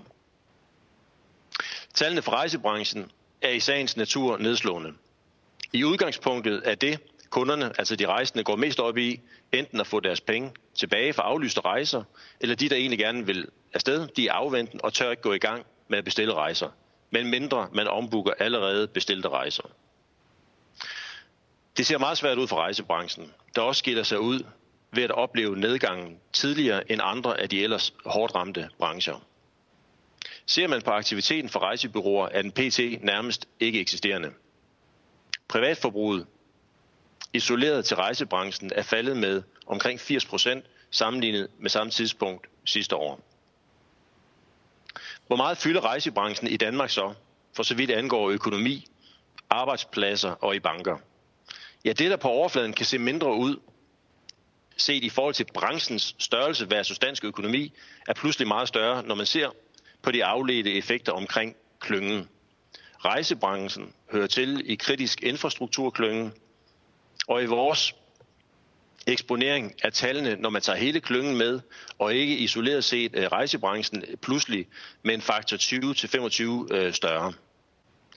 Når man ser på Kastrup, Billund og Aalborg Lufthavne, så fylder det enormt meget i forhold til arbejdspladser og økonomi. Og derfor er eksponeringen stor for samfundet, når man taler om hele værdikæden. Ser man for eksempel på tallene for virksomheder, der har søgt om lønkompensation, er der flere fra netop rejsebranchens værdikæde i top 10. Der er Københavns Lufthavne, Billund Lufthavne, Gate Gourmet og Aviator Airport Services Danmark. Ifølge det lovforslag og de drøftelser, der pågår, både i Folketinget og blandt rejseselskaberne, er der fra vores side som kreditgiver ikke en præference for hverken den ene eller den anden model i forhold til hæftelse. Men vi ser Rejsegarantifonden som absolut nødvendig for rejsekundernes tryghed, og dermed også afgørende for, hvor hurtigt branchen kan få luft under vingerne igen. Hvad er det så for nogle eksempler på udfordringer, som vi som bank har oplevet med vores rejseselskabskunder? Ja, kunderne de beder om refundering for de rejser, eller refusion for de rejser, de ikke må eller kan foretage, hvilket selvfølgelig skaber et pres på likviditeten her og nu. Og vi skynder øh, sammen med rejsebranchen, at vi snakker omkring 200 aflyste rejser. Nogle har haft succes med at flytte eller udskyde bestillinger til, til godehavebeviser, vouchers, hvilket giver ekstra likviditet. Rejseudbyderne kan i et vist omfang aflyse rejserne og få refunderet udlæg, men ikke i et forhold et til et. Dette er bekræftet fra flere af rejseudbyderne. Der kan være udfordringer i form af, at leverandørerne, som er flyselskaber, hoteller og turudbydere, alligevel ikke får afregnet eller trækker tiden ud. Kunderne er tilbageholdende med at bestille nye rejser, hvilket medfører manglende indbetalinger i forhold til en normal situation. Omkostningsbasen er reduceret, men den er ikke væk. Branchen kan udnytte kompensationsordningen for faste omkostninger samt lønkompensationsordningen. Dog har branchen været nødsaget til at opretholde beredskab til at håndtere kundehenvendelserne, hvilket har påvirket omkostningsbasen negativt, og man har dermed ikke fået den samme glæde og fornøjelse af lønkompensation som andre brancher. Der foruden har øh, en del selskaber også ansat i udlandet, som ikke dækkes af den danske ordning. Hvis vi så ser på udsigterne og konsekvenserne for privatforbruget, også i forhold til rejsebranchen. Ja, helt overordnet er det jo privatforbruget, der skal trække os ud af krisen. Men det kræver selvfølgelig, at der er noget at bruge penge på. Det ser lige nu meget svært ud for rejsebranchen, der også skiller sig ud ved at opleve nedgangen tidligere end andre af de ellers hårdt ramte brancher. Som udgangspunkt venter jeg, at vendingen i rejsebranchen vil være langsommere end for andre brancher, da det både afhænger af, hvornår andre lande lukker op, og hvornår danskerne er parate til, har lyst til at rejse ud igen. Danskerne vil formentlig være meget tilbageholdende med at rejse ud denne sommer. Så hvor eksempelvis restauranterne forventes at være tilbage til mere normale niveauer inden for de kommende måneder, så skal vi formentlig noget ind i næste år, før danske forbrugere for alvor begynder at have lyst til at rejse igen. Det har også typisk et halvt års lag fra folk de bestiller rejser til de tager afsted, hvilket er med til at skubbe det yderligere. Dertil kommer, at man må forvente en mere strukturel nedgang i antallet af erhvervsrejser, både fordi alternative mødeformer har vundet indpas, og på grund af et større fokus på omkostningseffektivitet. Løsningerne er svære, da der ikke nødvendigvis er lys for enden af tunnelen efter nedlukningsperioden. Vi vurderer, det er vigtigt at have en institution som Rejsegarantifonden. At man finder en løsning, der i samarbejde skaber ro og sikkerhed for forbrugerne fremadrettet. Rejsebranchen skal bindes til en holdbar garantiordning for forbrugerne. Kollektiv eller individuel er ikke et problem for kreditgiverne, men det er klart, at det kan have store konsekvenser for de individuelle selskaber i branchen. Hvis jeg skal prøve at summere op på, hvilke udfordringer og løsninger vi ser, så er der i hvert fald tre store udfordringer på den korte og den lange bane. For det første, så er det at skabe likviditet til rejserefusioner eller et alternativ. To, så er det likviditet til de faste omkostninger herunder lønninger, hvor man er lidt mere presset end i andre brancher. Og for det tredje, så kan kapitalgrundlaget blive udfordret på den lidt længere bane, i og med, at det her ser ud til at komme til at tage noget tid, før branchen kommer op i omdrejninger igen. Vi ser øh, en mulig løsning som en øh, totrinsraket. Den første del, det er at skabe løsning på likviditetsudfordringen i forhold til rejsefusioner og de faste omkostninger. Og det er jo det, vi diskuterer i dag. Den anden del, det er jo et spørgsmål om, om kompensations- og støtteordningerne skal have en længere horisont, både i forhold til afdrag, men også i forhold til varighed, fordi genrejsningen kommer til forventeligt at vare en del længere end andre brancher.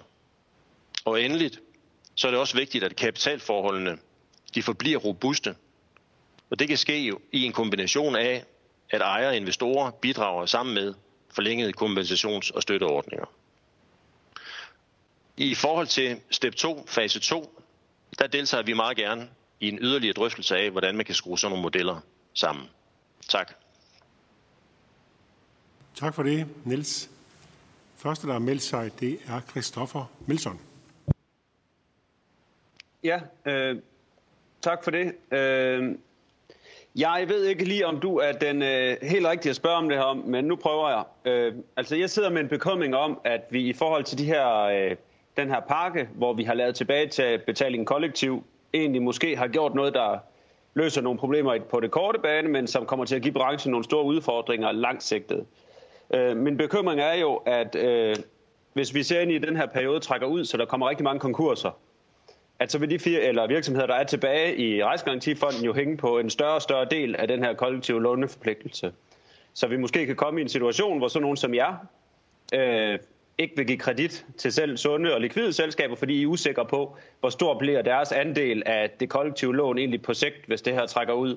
Øh, jeg har også en frygt for, at måske den her kollektive tilbagetaling kan få nogle virksomheder til at melde sig ud hurtigt af rejsegarantifonden, fordi så er de trods alt sikre på, hvor stor en andel af lånene de kommer til at betale. Og det måske kunne være, kunne man forestille sig, at nogle banker siger, vi skal være sikre på, hvor meget den her fælles regning I hænger på nu, så I skal melde ud af rejsegarantifonden og melde ind et andet sted, så vi ved, hvor en stor del af den fælles kage I, I kommer til at skylde. Altså den her usikkerhed om, hvordan selv de sunde virksomheder, hvor meget gæld af den samlede gæld, de kommer til at hænge på på sigt i takt med, at flere og flere går konkurs, som vi jo desværre kan se nogle prognoser, der, der forudser. Så det er jo lidt den der, nogle spørgsmål til, hvordan du ser øh, den her kollektive forpligtelse og de scenarier i forhold til, hvis nogen melder sig ud af rejsegarantifonden, og en stor del af branchen går konkurs, hvad det så betyder for jer og jeres kreditgivning til de sunde selskaber. Godt. Ja. Kort. Katrine Ropsø. Ja, øh, mit ligger nok måske lidt i forlængelse af det, men, men bare egentlig, altså, hvor meget af branchen forventer I øh, at kunne holde hånden under? Øh, hvor stor en del af branchen, både hvis man ser det ud fra det nuværende scenarie, og også hvis man, hvis man ser nogle af de her øh, tiltag, som, øh, som I snakker om, hvor stor en del forventer I så vil kunne klare sig igennem en, en nok egentlig forholdsvis lang, hård øh, periode, hvis, hvis du har nogen som helst øh, idé om det. Tak for det. Niels Bang Hansen. Ja, Christoffer. Altså det er jo klart, at øh, hvis man ser en øh, kollektiv ordning øh, i stedet for en individuel ordning, så vil det jo på den lange bane betyde, at det er jo last man standing, der kommer til at rydde op øh, på vegne af hele branchen. Og det er jo også klart, at jo længere man kommer ind i en øh, situation, hvor der er flere og flere selskaber, der bukker under, så bliver det jo øh, sværere og sværere for selv den mest øh, stærke og robuste øh, og det mest solide øh, rejseselskab at overleve på den lange bane.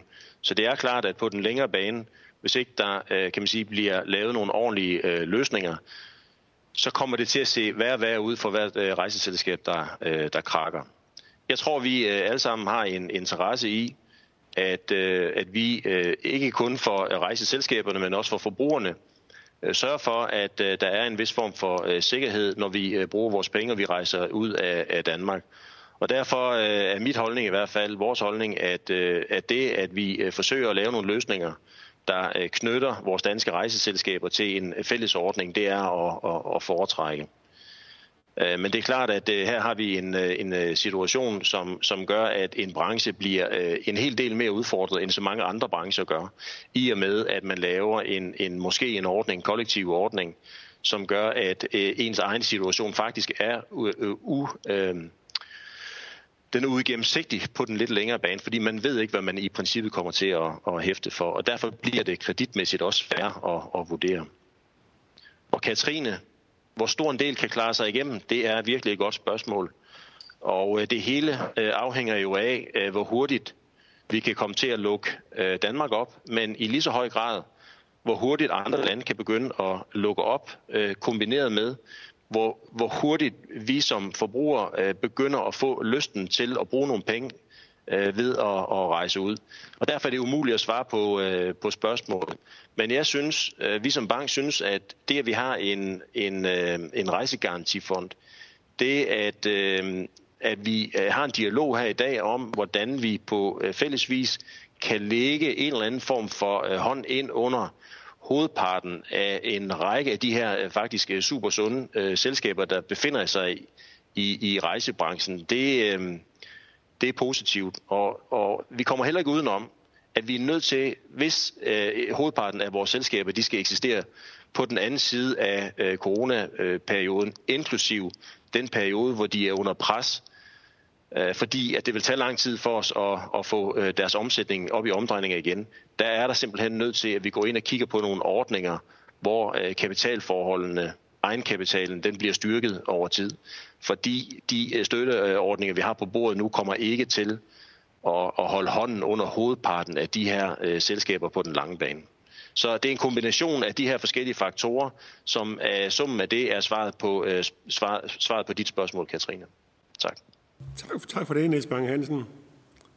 Så kan vi komme til erhvervsminister Simon Kollerup.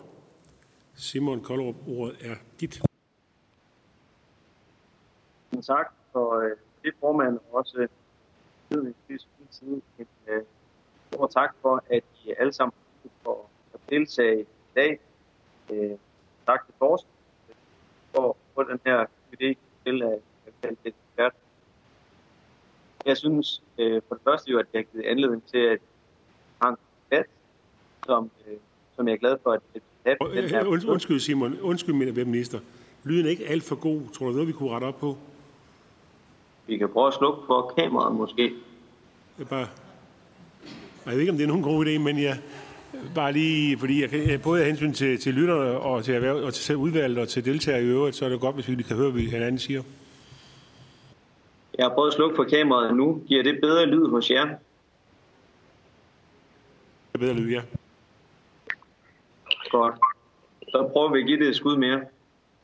Øhm, og jeg tror også, hvis, hvis der er nogen på, som, øh, som ikke har muted, øh, som jeg lige kunne fornemme, så er det sikkert også øh, hjælpsomt i forhold til det alle sammen. Men øh, nej, bare fra min øh, side en, en indledningsvis stor tak for, at, øh, at I har mulighed for at være med, både jer fra, fra rejsebranchen og også til mine gode kolleger i, i udvalget. Og også bare en, en stor tak til Thorsten Schack Pedersen for også at tage øh, initiativ og, og få den her gode idé til at holde det, det ekspertmøde. Vi øh, deler jo som regeringen oplevelsen med øh, hele Folketinget, er det mit klare indtryk, at, øh, at det er en yderst alvorlig situation for rejsebranchen i Danmark. Øh, corona er, er hård ved vores øh, erhvervsliv og økonomi i det hele taget, men, men øh, rejsebranchen er i en øh, helt særlig øh, alvorlig situation. Og det, øh, det er godt, at vi har et møde som det, vi har i dag. Det giver jo anledning til at få en god debat, og, og jeg er glad for, at vi kan have det på den her måde. Øh, som I ved, så står vi jo med en branche, hvor selskaberne de er meget forskellige, og hvor de også har meget forskellige øh, behov. Og derfor er det ikke nogen nem opgave, vi står med, men, øh, men håbet skal alligevel være, at vi kan nå frem til en løsning, som har den rette balance, og derfor også øh, og derfor er det også godt, at vi har mulighed for at lytte til hinanden i dag. Og jeg lytter jo meget til de ønsker, der, der kommer, og vil også sige, at det er dejligt at opleve en branche, der taler øh, med en mere samlet stemme. Øh, det gør det alt den lige øh, en lille smule nemmere at navigere i. Den situation, vi står i som øh, samfund nu, den er selvfølgelig svær for os alle sammen. Øh, og coronavirusen, den har sat øh, vores samfund øh, under pres, og den kræver samtidig nogle øh, hurtige løsninger for at, og, øh, og lave de rigtige løsninger. Og netop fordi det skal, skal gå så hurtigt, så kræver det også, at vi ruller løsningerne ud, mens vi bygger vejen, eller som der er nogen, der har sagt, vi asfalterer, øh, mens vi kører afsted på vejen. Og det kan selvfølgelig også godt give nogle bump på vejen. Øh, det tror jeg, vi er fælles om at have oplevet i den her sag. Men håbet er jo selvfølgelig, at vi kan rette de bump igen. Der er ingen af os, der ved, hvad, hvad fremtiden den bringer. Men jeg er i hvert fald meget optaget af, at så mange som muligt kommer godt igennem den her særlige situation. Som jeg sagde til at starte med, jeg har stor forståelse for den situation, rejsebranchen står i. Jeg er en af de brancher, der er ramt først. Vores øh, corona. Måske også en af de brancher, som kommer til at være mærket af situationen. Lyden er meget dårlig igen. Kan I høre mig nu igen? Hallo? Udvalget høre mig? Nu kører vi. Okay, vi øh, prøver lige at sætte lille mikrofon til. Øh.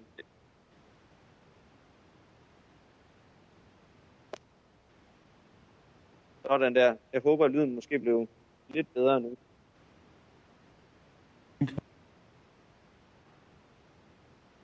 de udfordringer, som øh, branchen står øh, overfor, dem har vi forsøgt tidligere at sætte ind overfor øh, fælles øh, politisk øh, regering og Folketinget sammen. Øh, med det klare mål, at vi vil afbøde konkurser i rejsebranchen og sikre forbrugernes vilkår på samme tid. Øh, jeg synes, vi er kommet et godt stykke øh, vej med lovforslaget om at ændre i tilbagebetalingsmodellen.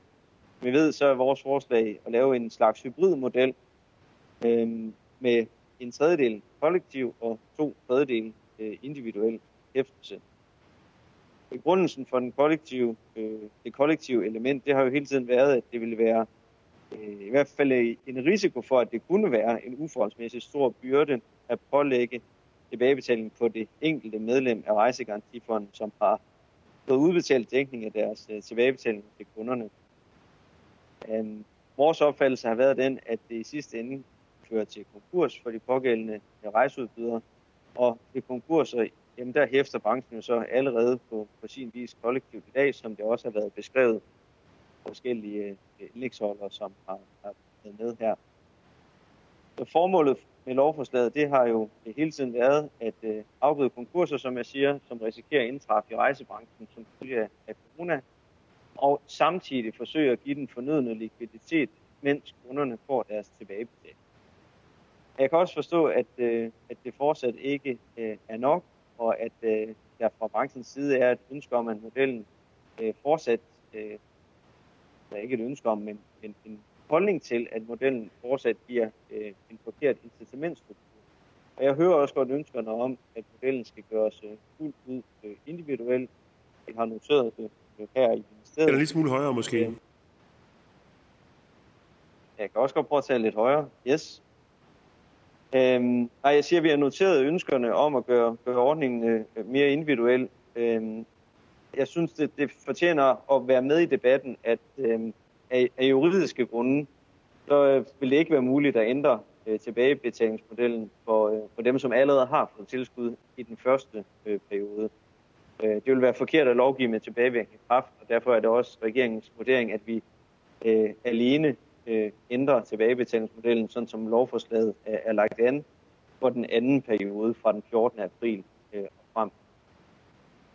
Øh, så vil jeg selvfølgelig også gerne gøre opmærksom på, at, at øh, rejsebyråer kan benytte sig af de allerede øh, gældende og generelle hjælpepakker, som regeringen har stillet til rådighed på lige fod med andre øh, private erhverv i, i Danmark.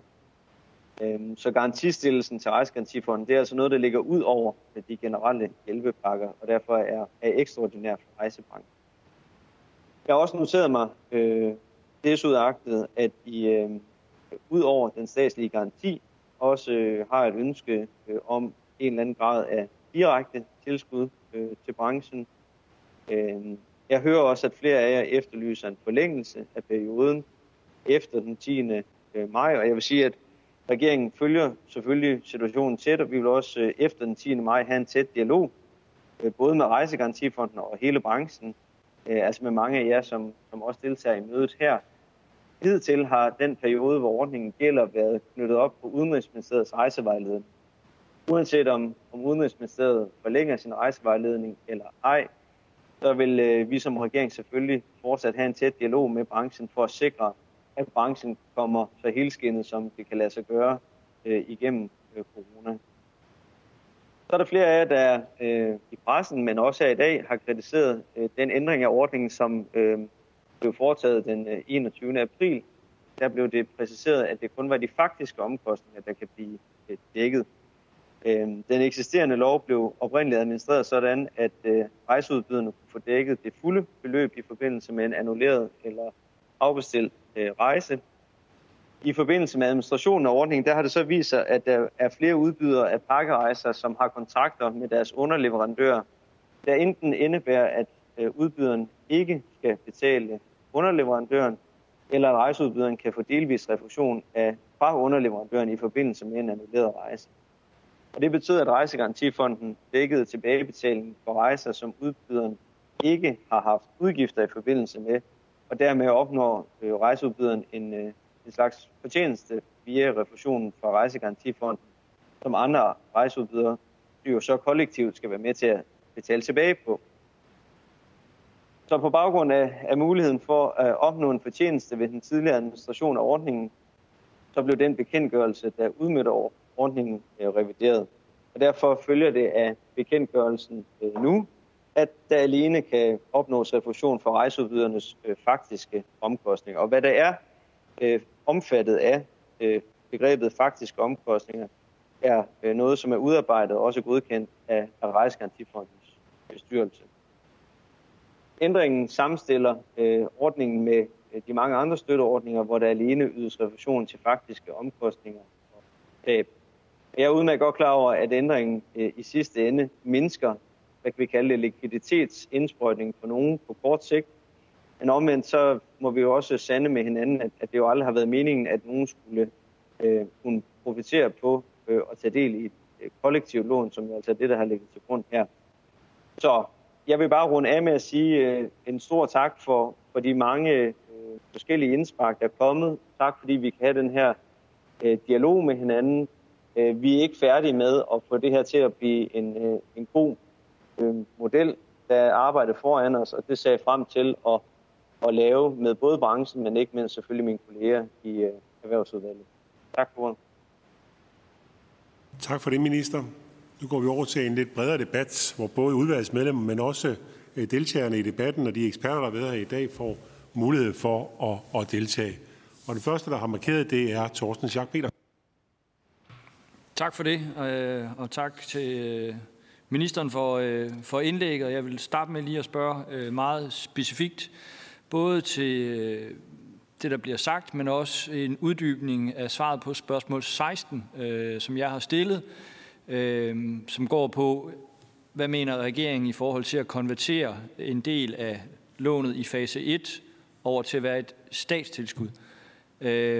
Jeg skal bare høre, der er i hvert fald, som jeg læser det, intet juridisk, der er til hindring for, at vi ændrer det. Jeg er med på, at vi kan ikke ændre hæftelsen, øh, fordi det vil være lovgivning med tilbagevirkende kraft, som vil stille nogen ringer, men der er vel intet juridisk til hinder for, at øh, en del af lånet konverteres til et statstilskud, bare for at have den præmis for den videre diskussion. Tak. For det, Torsten. Nu er det jo sådan, der er jo samråd i morgen også, øh, hvor meget det her også vil kunne svares på. Derfor vil jeg også opfordre til, hvis der er nogle af eksperterne, der har synspunkter, at de også får mulighed for at, blande sig i, i debatten her. Du har ordet. Var det mig, der fik ordet, formand? Ministeren. Yes, tusind tak. Jeg kunne ikke høre, øh, hvem der fik ordet. Jamen, øh, det er jo et, øh, et godt øh, spørgsmål, som Thorsten Schack kommer med, og jo også noget af det, som øh, er blevet præsenteret flere gange i, i debatten her øh, i dag. Det handler jo selvfølgelig om øh, økonomi øh, og om, øh, hvorvidt man kan gøre det her på en, øh, en øh, fornuftig, øh, fornuftig måde.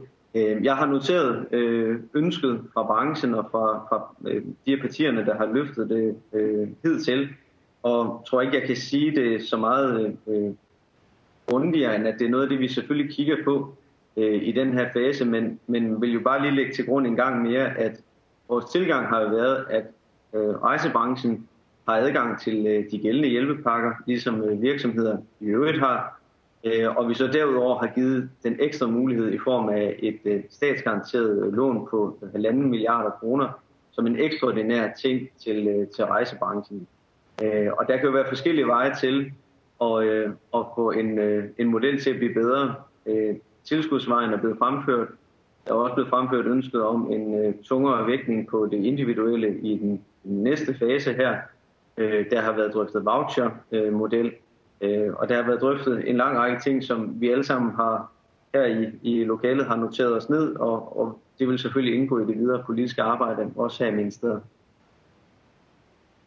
Tak for det, minister. Er der flere, der ønsker ordet eller har bemærkninger, så er der mulighed for at komme med det nu. Der er ikke nogen af jer fra, fra branchen, der har lyst til at, at komme med bemærkninger.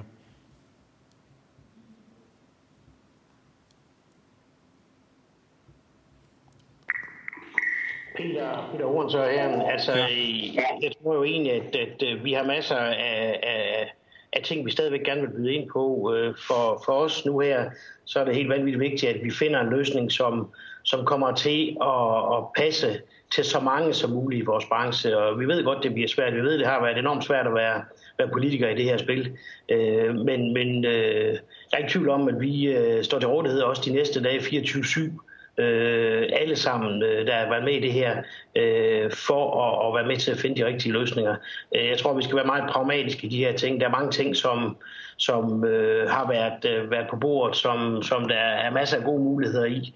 Øh, og jeg tror, at det er helt vildt vigtigt, at vi kigger på øh, kan man sige, de tre perioder, ret individuelt at sige, for periode 1, hvor der jo egentlig allerede er lovgivning, hvordan kan man finjustere den, sådan at det gør så mange som muligt øh, tilfredse med, med, med løsning. Øh, periode 2, øh, som jo vi står i nu, øh, hvordan kan vi gøre den øh, et, øh, tilpas, sådan at alle, øh, så mange som muligt i hvert fald, er tilfredse med den. Og så synes jeg, der er øh, ret meget potentiale i periode 3 med at, at kigge både på, på, på øh, forskellige muligheder for, for statsstøtte til det, men, men også med voucherløsningen, øh, som, øh, som jeg tror vil, vil være en, en, en, del, øh, en del af løsningen for periode 3. Tak for det. Og Lars Tyk her.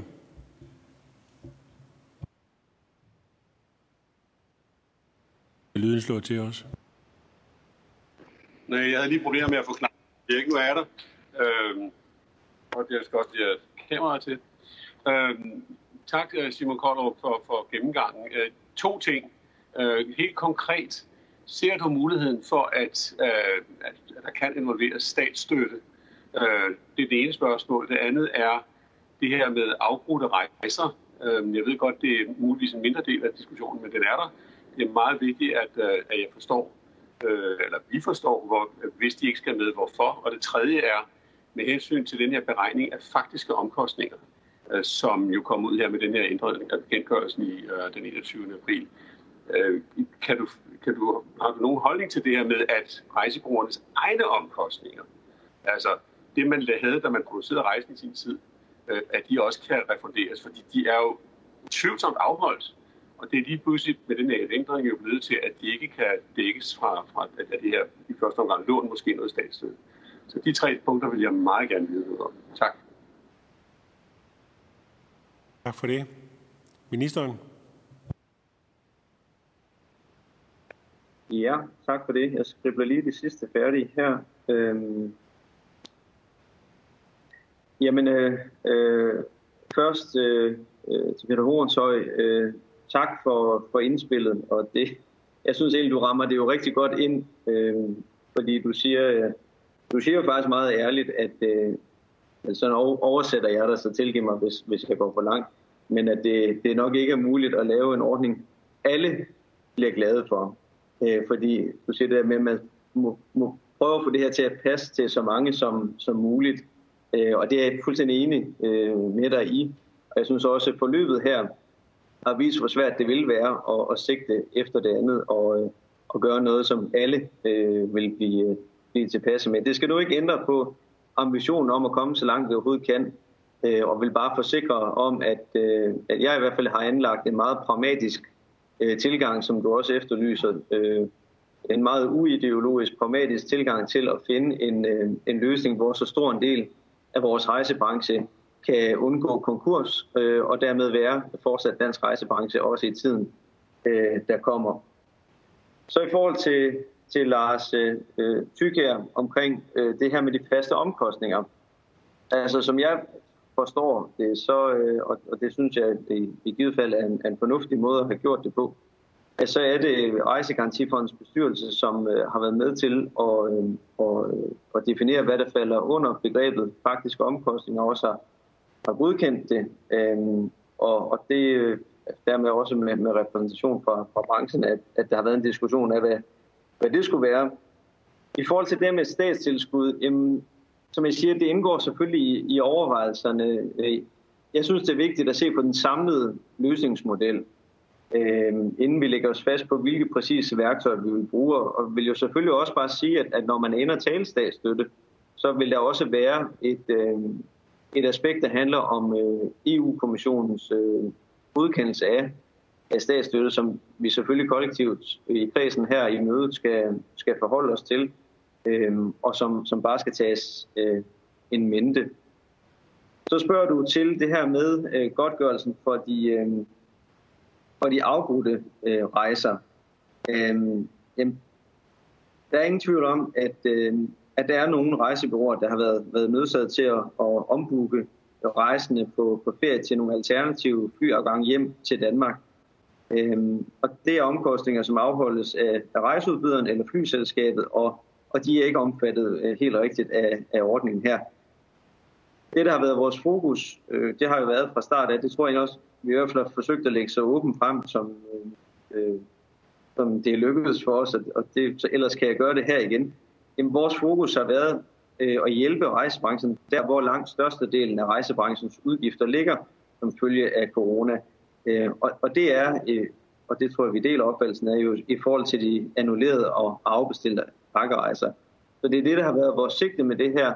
Øh, det har været at, at hjælpe branchen der, hvor størstedelen af udgifterne øh, har ligget. Tak for det, minister. Niels Bang Hansen.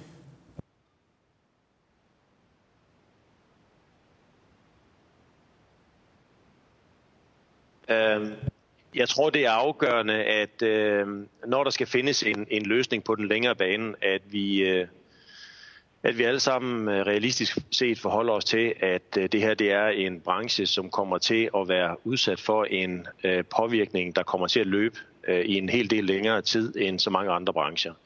Vi kan jo se lidt ind i øh, flyindustrien, og vi kan måske også vi kan måske også hente lidt inspiration øh, i nogle af de løsningsforslag, som vi formentlig i løbet af de kommende uger kommer til at se på den måde, man fra forskellige landes side vil hjælpe støtte op omkring, øh, hvordan man skal øh, redde en stor del af verdens øh, flyindustri. Her arbejder man jo også med en kombination af, at øh, der skal noget mere egenkapital ind på en eller anden måde, øh, samtidig med, at det så giver anledning til en øh, lidt større hjælpende øh, hånd fra det øh, offentlige.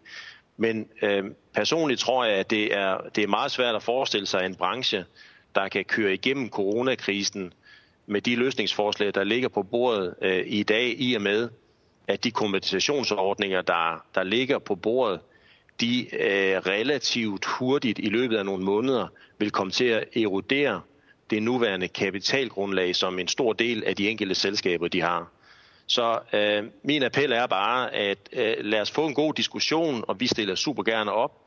Øh, til, hvordan vi kan øh, sikre, at øh, størst muligt øh, antal af de her øh, selskaber i rejsebranchen, de kommer igennem den her periode, som desværre ser ud til at blive en, en hel del længere end det, vi kan se i de fleste andre brancher. Og derfor er behovet for en løsningsmodel også en del anderledes til rejseindustrien, end det er til så mange andre industrier og brancher i Danmark. Tak.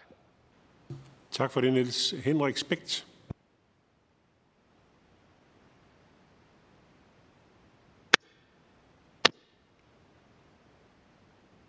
Lige slå mikrofonen til. Ja.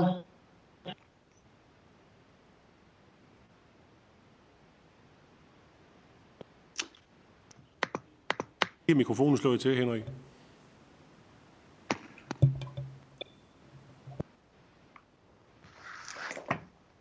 Den vil ikke. Kør. Sådan, nu tror jeg, den er der. Ja, jeg havde de tekniske problemer. Tak for det. Øh, jeg vil gribe Nils bemærkning om, at der kræves andet og mere end det, der ligger på bordet. Det gør der i høj grad. Det tror jeg, dagens øh, ekspertmøde på bedste vis har, har, har beskrevet og, og præciseret. Derfor er jeg også glad for, at ministeren siger, at vi er ikke færdige med modellen endnu.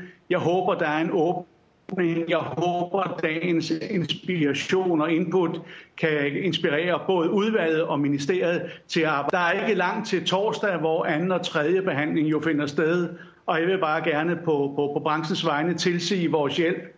Vi står klar når som helst med at information og bidrage således, at vi får en god, balanceret og holdbar løsning. Tak.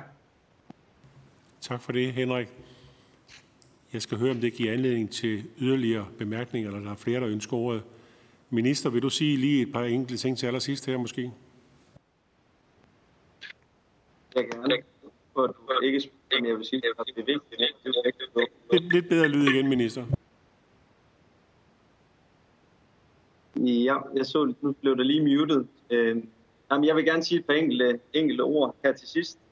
Øh, jeg deler fuldstændig Nielses bemærkninger, og jeg tror også, jeg fremførte det i min indledning, at det her det er en branche, der øh, dels bliver påvirket hurtigt og hårdt, men også øh, kommer til at være påvirket øh, over en længere øh, tid end, end måske andre brancher. Det, det er der i hvert fald en risiko for, øh, og det er vi øh, meget opmærksom på fra regeringens side. Bare aktiviterer for, at, øh, at også danske bank, finansielle sektor, øh, stiller op Øh, både i dag og i øvrigt øh, til at hjælpe med det her, det kan løses. Det vi selvfølgelig skal være opmærksom på, det, det, jeg siger det bare, så vi alle sammen har det en mente, det er jo, at øh, for hver gang vi bruger øh, tilskudsmidler, støttemidler, øh, coronamidler, så er det jo øh, stadigvæk penge, som skal betales tilbage øh, på et tidspunkt. Hvis ikke af, af branchen, så selvfølgelig er samfundet og det er jo en banalitet, at jeg siger det, men, men beløbene er blevet så store øh, at det, vi snakker om i seneste tid, at øh, jeg tror, vi nogle gange risikerer at blive lidt fartblinde for, at, at der også er en dag, hvor coronastøtten skal, øh, skal betales øh, tilbage igen.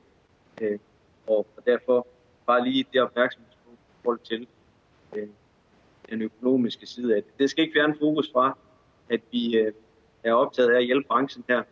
Det oplever min øh, gode kollegaer i udvalget er. øh, er vi også som regering. Og derfor kan jeg bare afslutte med at bekræfte Henriks bemærkning om, at vi ved godt, der er kort tid til torsdag. Men, øh, men vi oplever, at dagens møde har været en god inspiration, og også bare kvittere for den øh, løbende dialog, vi har med branchen. Øh, det er altid nemmest, øh, mere der bliver talt med en tunge øh, og navigere i for et ministerium og en regering her i Folketinget.